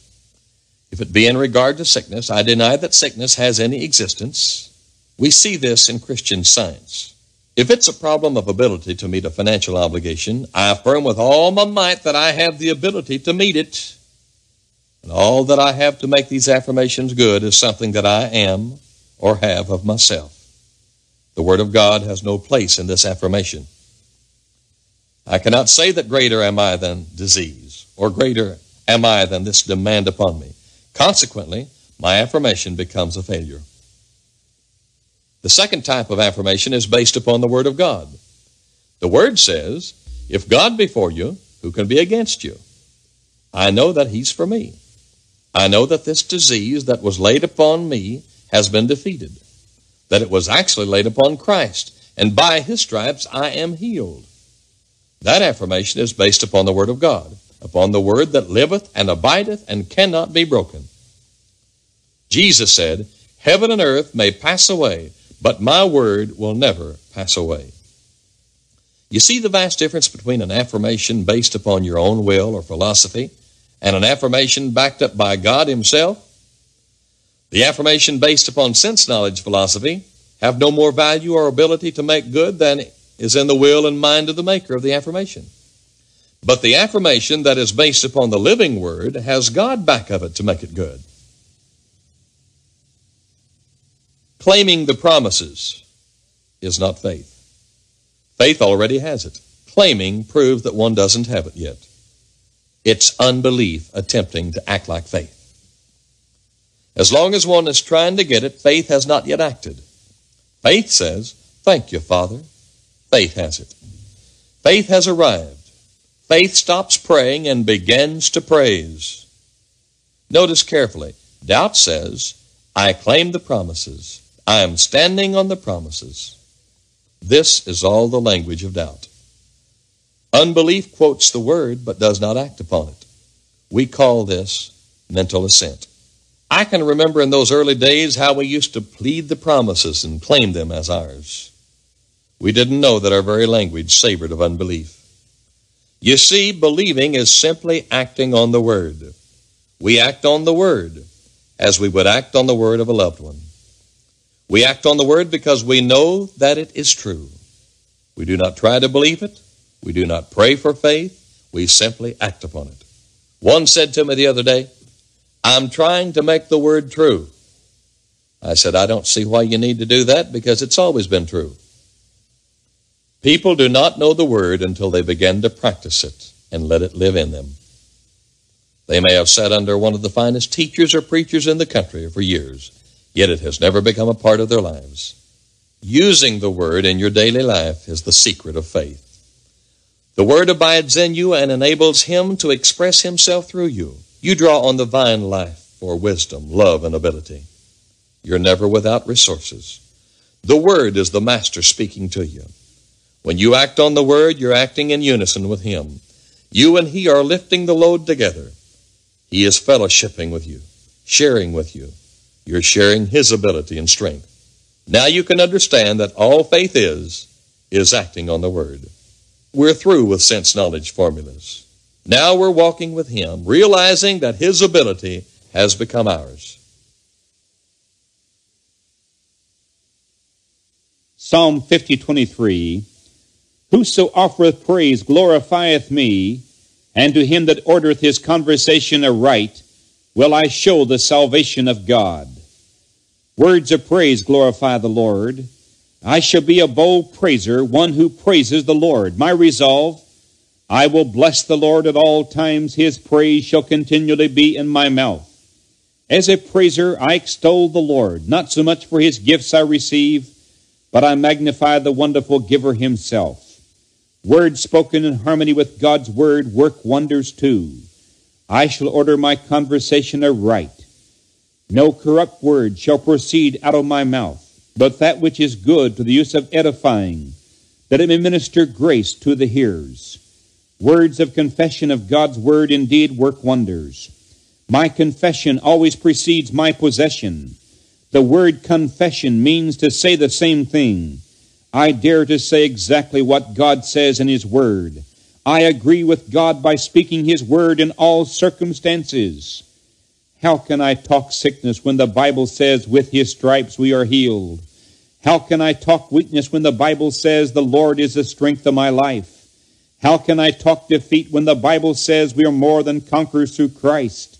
How can I talk lack when the Bible says, my God shall supply all my need? How can I talk bondage when the Bible says the Son has made me free? When I order my words aright, God manifests to me the benefits of his great salvation. Romans 10:10 With the mouth confession is made unto salvation. With my mouth I make confession unto salvation, which includes healing, deliverance, and every spiritual and physical blessing provided for us in Christ. By words I overcome Satan. I know also that words can work blunders. Most of our troubles are tongue troubles. A negative confession precedes possession of wrong things. With the mouth, confession is made unto sickness, defeat, bondage, weakness, lack, and failure. I refuse to have a bad confession. My words work wonders, words of praise, words confessing God's word, words of bold authority expelling satanic power, Words of singing, yes, words are the coin of the kingdom. I boldly speak words that work wonders. It is necessary that there be a continual confession of our redemption from Satan's dominion, and that he no longer rules us with condemnation nor fear of disease. We hold fast to this confession, as our confession is Satan's defeat. We believers do not ask to be healed, because we have been healed. We do not ask to be made righteous because we have been made righteous. We do not ask to be redeemed, for our redemption is an absolute fact. In the mind of the Father, we are perfectly healed and perfectly free from sin because He laid our diseases and our sins upon His Son. His Son was made sin with our sins. He was made sick with our diseases. In the mind of Christ, we are perfectly healed because he can remember when he was made sin with our sins, when he was made sick with our diseases. He remembers when he put our sin and our diseases away. In the mind of the Holy Spirit, we are absolutely free from both, for he remembers when Christ was made sin and when he was made sick. He remembers when he raised Jesus from the dead. Christ was free from our sin and our sickness. Both had been put away before his resurrection. The word declares that by his stripes we were healed. The whole problem is our recognition of the absolute truthfulness of that word. It's not good taste to ask him to heal us, for he has already done it. This truth came with a shock when I first saw it. He declared that we are healed. Therefore, we are. The only problem now is to get in perfect harmony with His Word. If He declares we're healed, then our part is to thank Him for the work He's already accomplished. Our confession imprisons us or sets us free. A strong confession coupled with a corresponding action on the Word brings God on the scene. Holding fast to one's confession when the senses contradict shows that one has become established in the Word. A Satan inspired confession is always dangerous. Remember that He brought that disease, put it upon you. Your acknowledgement of the disease is like signing for a package that the express company has left you. Satan then has the receipt for your disease. You have accepted it. Surely he hath borne our sickness and carried our diseases, is God's receipt for our perfect healing. A positive confession dominates circumstances, while a vacillating confession permits circumstances to govern one. Your confession is what God says about your disease. A negative confession will make the disease stronger. Then your confession heals or keeps you sick. The confession of your lips should have your heart's full agreement. You are a faith man, a faith woman. You can be bold in your Christian life through knowing you are a faith man, a faith woman. What a blessing to know for sure that no matter how you may feel, God says that faith is something you already have. It's a gift from Him. Never call yourself a doubting Thomas. It was not the doubts of Thomas that honored the Lord. It was the faith of those who took him at his word that brought his commendation and divine response. If you talk of being a doubting Thomas, then you close the door to the provisions God has for you in Christ. Romans 1:17 For therein is the righteousness of God revealed from faith to faith as it is written the just shall live by faith. Galatians 3:26 For ye are all the children of God by faith in Christ Jesus.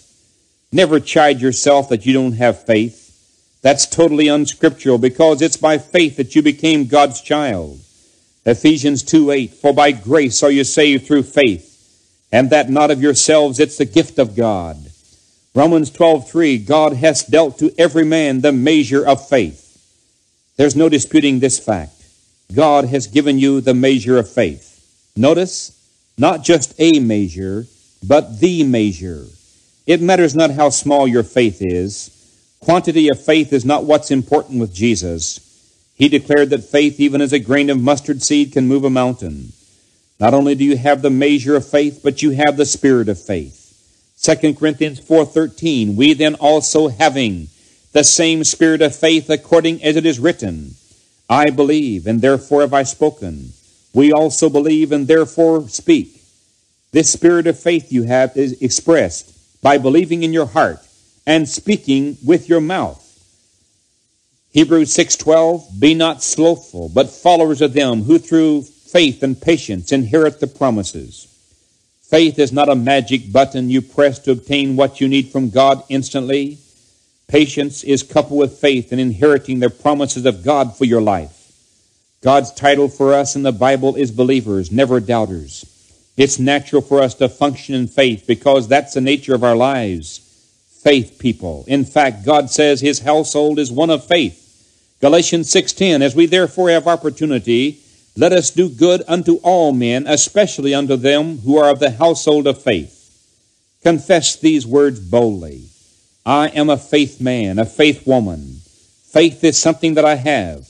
God has given me the measure of faith, the spirit of faith, the word of faith is nigh me, even in my mouth and in my heart. This is the victory that overcomes the world, even our faith. Have your own faith life. Say it. I'm not a spiritual hitchhiker, one who depends on others' faith in times of need. I have my own faith life, just as I have my own shoes. When a crisis comes, I don't need to seek for someone else to pray the prayer of faith for me. I do my own praying. If sickness strikes, I'm ready to be used of God to minister healing in Jesus' name. Romans 12:3 God hath given to every man the measure of faith. I declare this fact. God has given me the measure of faith. God does not classify me as a doubter, an unbeliever. I am a member of the household of faith. I am a faith man, a faith woman. I say it often. Faith is something that I have, for God has given to every Christian the measure of faith. Matthew 7 7. Jesus said, Everyone that asketh receiveth. Jesus clearly taught that everyone should do his own asking, everyone should do his own receiving. Acts 10:34 I perceive that God is no respecter of persons. There are no pets of divinity. God is no respecter of persons. The Father has no favorites. There are no lucky people with the Lord. I'm just as dear to the Father as any evangelist, pastor, missionary, teacher. I have just as much righteousness as any other Christian has, for my righteousness is based on what Jesus has done in my stead. Romans 12:12 continuing instant in prayer. As a result of having my own faith life, I know that I have instant access to God. I don't have to look here or there for someone to pray. I'm bold in doing my own praying. Whatsoever ye shall ask the Father in my name, he will give it you. I have the right to pray in the name of Jesus to my Father, just as much right as anyone else.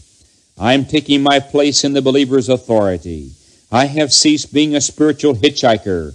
I can contact the Father in the name of Jesus as well as anyone can. The Father loves me as much as any of His children. I am bold in my faith. I pray and expect mighty answers. I tell others that I'm praying for them. Courageously, I'm God's channel of blessing to minister healing and help to those in need. I fearlessly cast out demons in Jesus' name. I dare to speak the word confidently against all sorts of oppression. I possess faith in the life giving word on my lips. I have faith in my own faith. It's the faith of God. I have faith in my God. Jeremiah 20, verse 9 His word was in mine heart as a burning fire shut up in my bones. I have experienced what Jeremiah did. His word in mine heart as a burning fire shut up in my bones. His words are fire words. The disciples on the Emmaus Road had an encounter with Jesus Christ, after which he expounded unto them in all the Scriptures the things concerning himself. Their reaction, and they said one to another, Did not our heart burn within us while he talked with us by the way, and while he opened to us the Scriptures? Jesus' words yet produced that heavenly heartburn. His words are fire words. For the Master said, it is the Spirit that quickeneth. The flesh profiteth nothing. The words that I speak unto you, they are spirit, and they are life. The words of Jesus are indeed spirit, and they are life. His words are fire words. When I confess His word, it produces a fire in my heart. Fire is cleansing. Psalm 119.9 Wherewithal shall a young man cleanse his way? By taking heed thereto according to thy word. And again, thy word have I hid in mine heart that I might not sin against thee. His words cleanse my spirit. His words are fire words. My prayer in relation to the word, open thou mine eyes, that I may behold wondrous things out of thy law. When the Holy Spirit opens a word to my spirit, that word creates a fire within my bosom. Indeed, his words are fire words. Acts 19:20 so mightily grew the word of God and prevailed. The word has prevailing power. Power to save, power to heal, power to quicken, power to create, power to subdue all foes. Yes, praise God, his words are fire words. Our faith is measured by our confession. Our usefulness in the Lord's work is measured by our confession. Sooner or later, we become what we confess. There is the confession of our heart and the confession of our lips. When the confession of our lips perfectly harmonizes with the confession of our hearts, and these two confessions confirm God's Word, then we become mighty in our prayer life. Many people have a negative confession. They're always telling what they are not, telling of their weakness, of their failings, of their lack of money, of their lack of ability, of their lack of health. Invariably, they go to the level of their confession. A spiritual law that few of us have recognized is that our confessions rule us. When we confess His Lordship and our hearts fully agree, then we turn our lives over into His care. That is the end of worry, the end of fear, the beginning of faith. When we believe that He arose from the dead for us, and that by His resurrection He conquered the adversary and put him to naught for us, when this becomes the confession of our lips and our hearts, we become a power for God. If we have accepted Him as our Savior and confessed Him as our Lord, we are new creations. We have eternal life. We have the position of sons. We are heirs of God and joint heirs with Jesus Christ. The moment that we recognize the fact of His actual resurrection, then we know that the sin problem is settled. We know that Satan has been eternally defeated for us. We know that we are in union with deity. We know that we have come into the family of God. We know that the ability of God has become ours. This may not dawn on us all at once, but as we study the Word and act upon it, live in it, and let it live in us, it becomes slowly perhaps, but surely a living reality. That reality is developed through our confession. We confess His Lordship, and we declare before the world that He is our shepherd, and that we do not want. We confess that he makes us to lie down in green pastures, and that He leads us beside the waters of stillness. We confess that He has restored our souls to a sweet, wonderful fellowship with Him. We confess that He has made us new creations, that old things have passed away, and behold, all things have become new, and that we have become the righteousness of God in Christ. We confess fearlessly before the world our utter oneness and union with Him. We declare that He is the vine and we are the branches, that the branches and the vine are one. We declare that we are partakers of the divine nature that dwelt in Him as He walked in Galilee. These are our confessions. We have come to know that Satan is defeated, that demons are subject to the name of Jesus in our lips, that disease cannot exist in the presence of the living Christ in us. Now we dare act on what we know the Word teaches we dare to take our place and confess before the world that what the Word says about us is true. We're done with the confession of failure, of weakness, of inability. Because God has become our ability, God has become our sufficiency, and He has made us sufficient as ministers of a new covenant. We confess that He has taken us out of the old realm where failure reigned into the new realm of victory, joy, and peace. As we make our confession and act on the word, our faith grows and our redemption becomes a reality. Jesus said, For I spake not from myself, but the Father that sent me. He hath given me a commandment, what I should speak. John 12, 49. Every healing that Jesus performed was wrought through his Father's word. Every word that he spoke was the Father's word. Jesus knew who he was. He knew his place. He knew his work. He was always positive in his message. He knew the words that he spoke were his Father's words. He took his place as a son. He acted his part. He continually confessed his sonship. Jesus always confessed what he was. He said, I am the good shepherd. I am the bread of life. I am the water of life.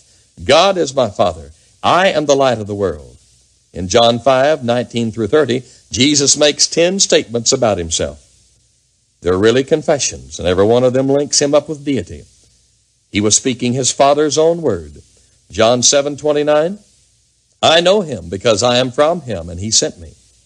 He not only confessed what he was, but he also fearlessly confessed what man could be after he became a new creation.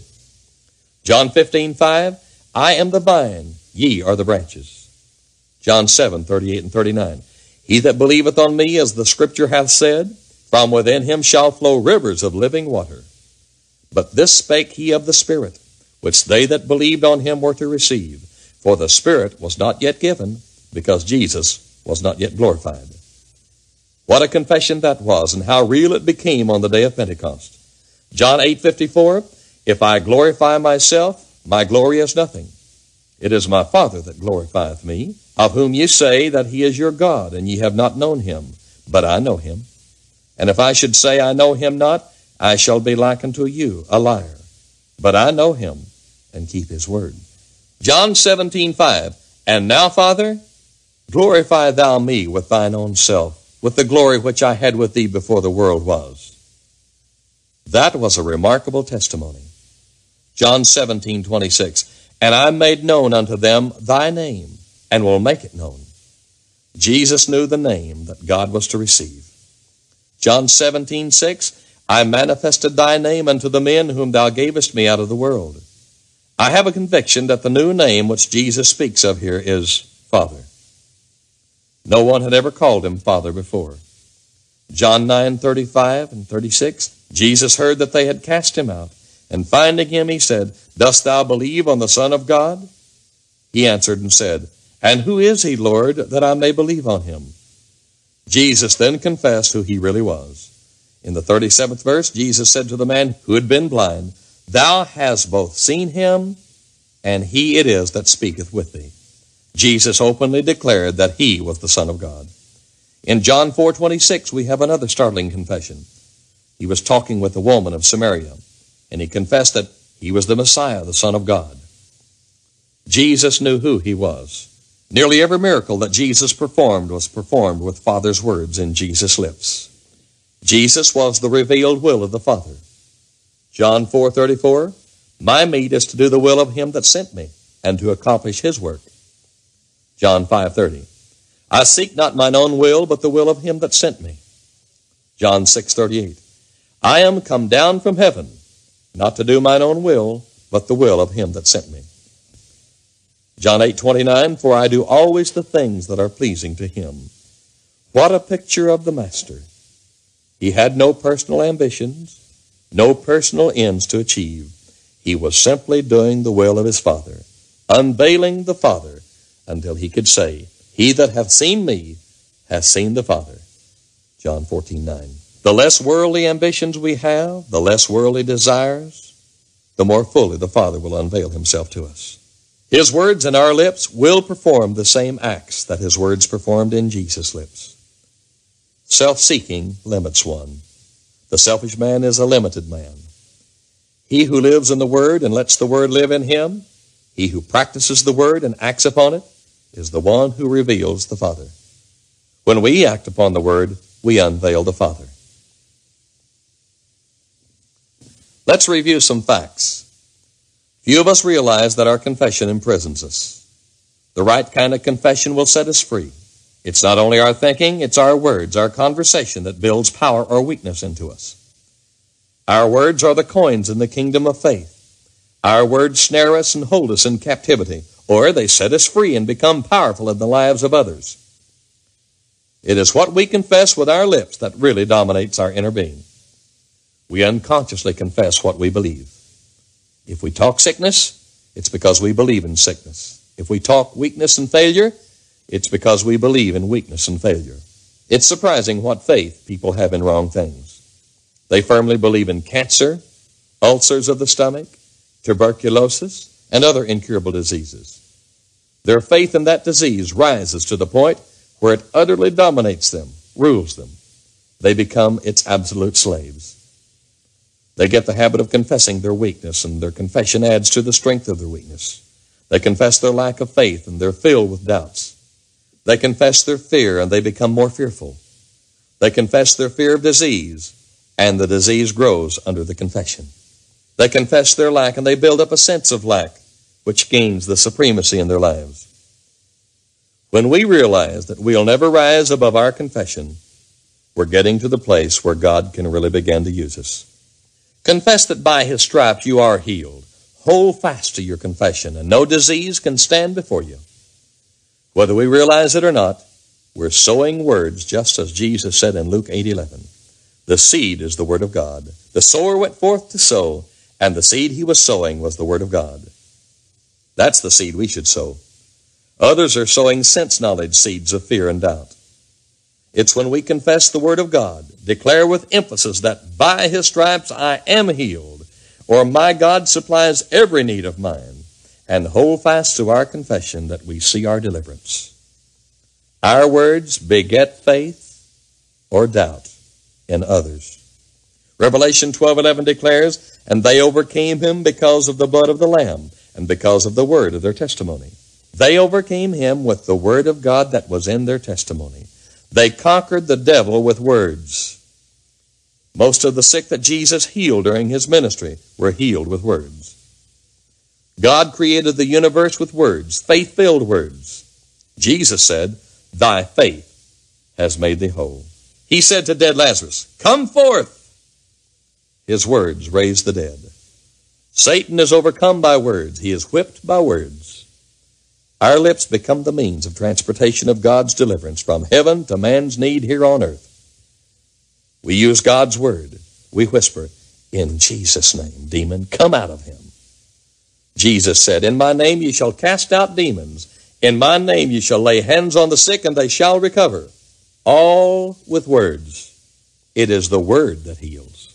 Jesus said, Whatsoever you demand in my name, that will I do. In the Greek, the word ask is demand. We are demanding just as Peter did at the beautiful gate when he said, In the name of Jesus Christ of Nazareth, walk. Words healed that man. Now we make our confession of words. We hold fast to our confession.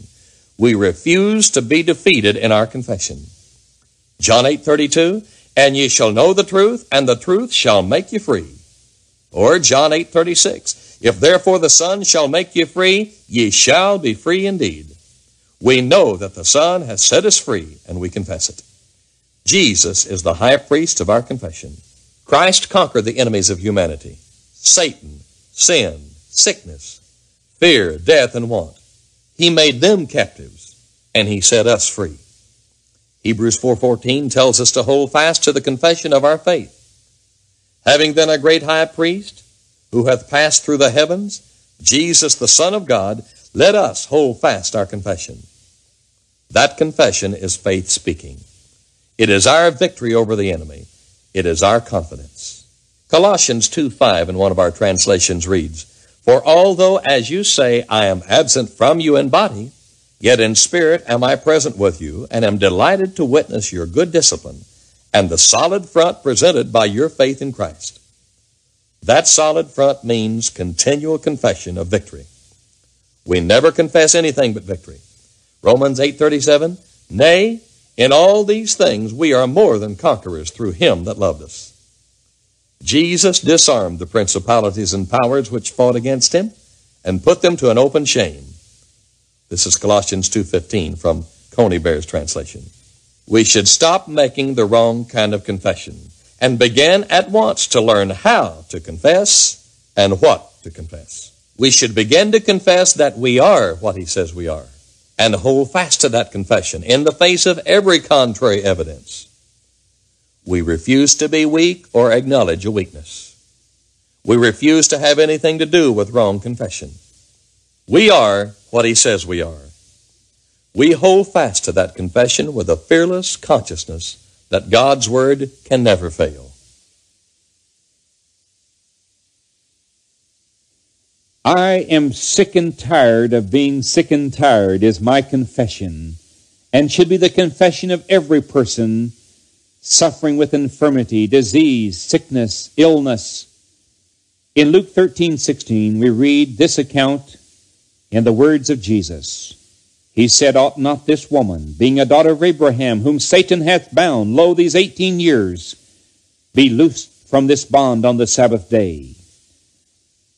My attitude toward sickness and disease is this I rebel in Jesus' name against the bonds of the devil.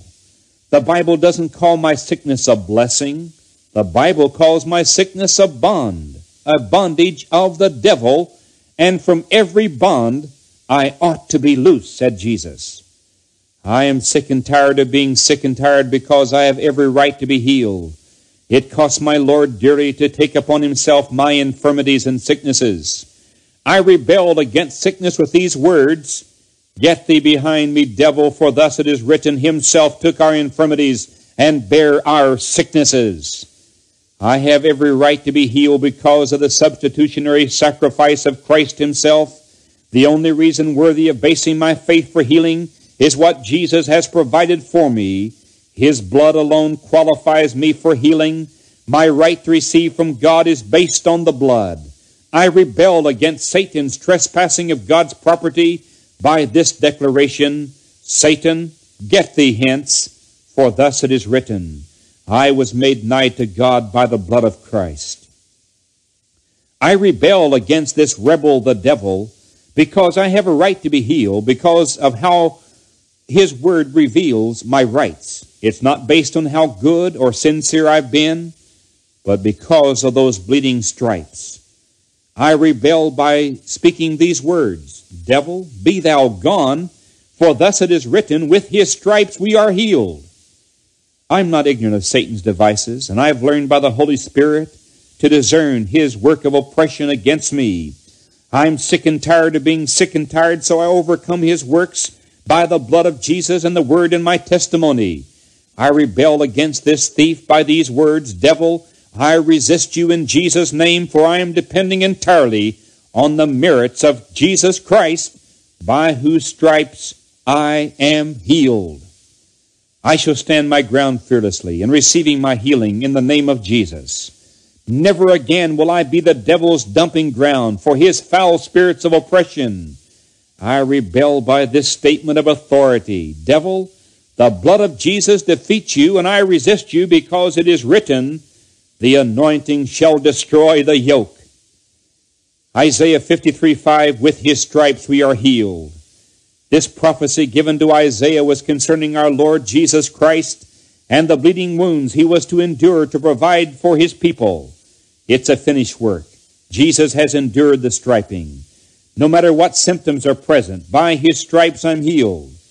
I confess this fact in the presence of symptoms that would contradict but 2 Corinthians 5 7, we walk by faith and not by sight. Regardless of others' opinions about my health, by his stripes I am healed. Others may think I look badly. They may pass their opinion about my state of health. But the truth prevails. By his stripes I am healed. In spite of past experiences, by his stripes I am now healed. I may have sought for healing before that was not manifested, but this is a new day for me by his stripes I am healed. When pain strikes my body, by his stripes I'm healed. It may be true that pain is there in my body, but I know greater truth. By his stripes I am healed. When things appear all wrong in health condition, his truth still prevails that by his stripes I am healed. When things appear all right and my health examinations are solid, it's because by his stripes I am healed wherever I am, regardless how I feel, I hold fast my joyful confession of his truth. By his stripes I am healed. 1 Peter 2.24, who his own self bare our sins in his own body on the tree, that we being dead to sin should live under righteousness, by whose stripes ye were healed. Joel 3.10, let the weak say, I am strong. That's my confession. I am strong. This is the paradox of faith, to say I am strong when I'm weak. This is faith's confession. I am strong. No matter what I think of myself, I am strong. Regardless of others' opinions about my life, I am strong. When I feel the weakest, I am strong. In spite of past experiences of succumbing to weakness, I rise up with a new testimony of faith. I am strong. It's not just when I feel strong that I say I'm strong, but it's when I even feel weak that I declare I am strong. God commands me to say, I am strong. So I say what God says about my life. This is the language of faith. This is the language of victory. Who am I? I'm strong. Whatever else I may be, I am strong. Wherever I am, I am strong. What I confess, I possess. What I say is what I get. I confess I am strong and I possess strength. Why can I be so sure? Not only in Joel 3:10, but in countless other scriptures.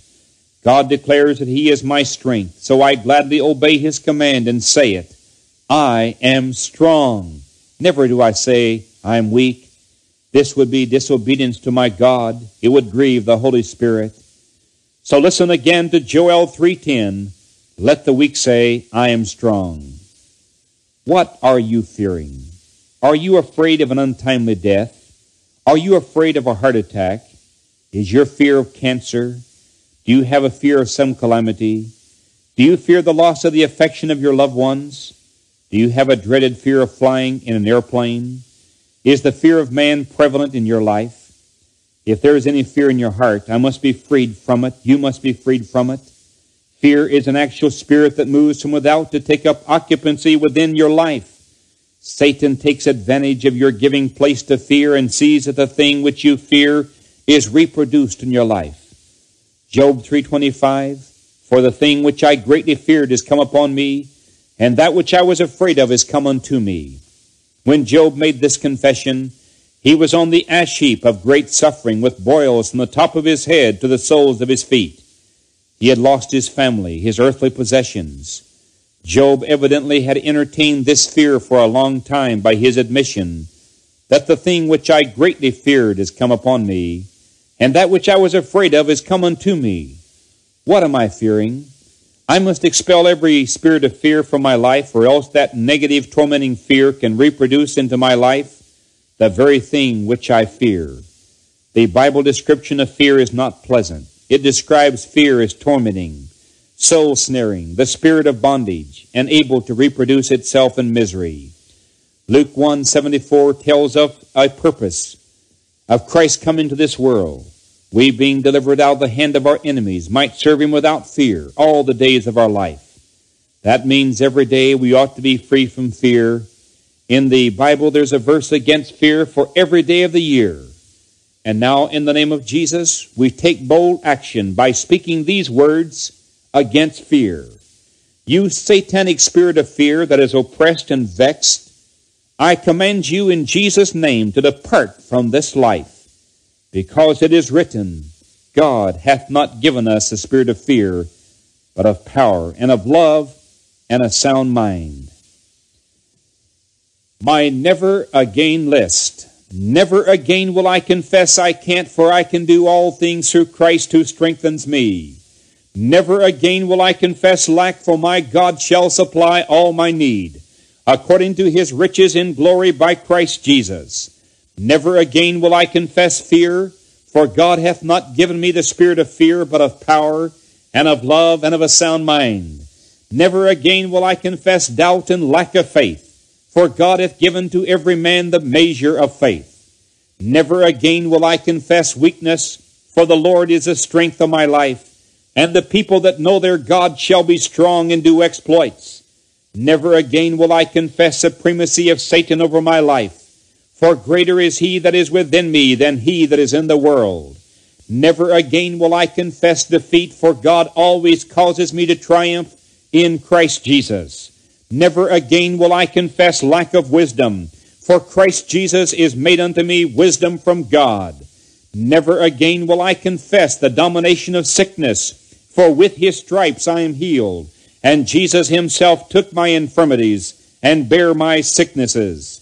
Never again will I confess worries and frustrations, for I am casting all my cares upon him who careth for me. In Christ I am carefree. Never again will I confess bondage, for where the Spirit of the Lord is, there is liberty. My body is the temple of the Holy Spirit. Never again will I confess condemnation, for there is therefore now no condemnation to them which are in Christ Jesus. I am in Christ, therefore I am free from condemnation. Never again will I confess loneliness, for Jesus said, Lo, I'm with you always, even to the end of the world and I will never leave thee nor forsake thee. Never again will I confess curses or bad luck, for Christ hath redeemed us from the curse of the law, being made a curse for us, that the blessing of Abraham might come on the Gentiles through Jesus Christ, that we might receive the promise of the Spirit through faith. Never again will I confess discontent, because I have learned whatsoever circumstance I am, therewith to be content. Never again will I confess unworthiness, because he hath made him to be sin for us who knew no sin, that we might be made the righteousness of God in Christ. Never again will I confess confusion, because God is not the author of confusion, but of peace. And we have received not the Spirit of the world, but the Spirit which is of God, that we might know the things that are freely given to us of God. Never again will I confess persecution, for if God be for us, who can be against us? Never again will I confess the dominion of sin over my life, because the law of the Spirit of life in Christ Jesus hath made me free from the law of sin and death. And as far as the east is from the west, so far hath he removed our transgressions from us. Never again will I confess insecurity, because when thou liest down, thou shalt not be afraid. Yea, thou shalt lie down, and thy sleep shall be sweet, for the Lord shall be thy confidence and shall keep thy foot from being taken. Never again will I confess failure, because nay, in all these things we are more than conquerors through him that loved us. Never again will I confess frustration, for thou wilt keep him in perfect peace, whose mind is stayed on thee, because he trusteth in thee. Never again will I confess fear of the future, but as it is written, Eye hath not seen, nor ear heard, neither hath entered the heart of man the things which God hath prepared for them that love him, but God hath revealed them unto us by his Spirit.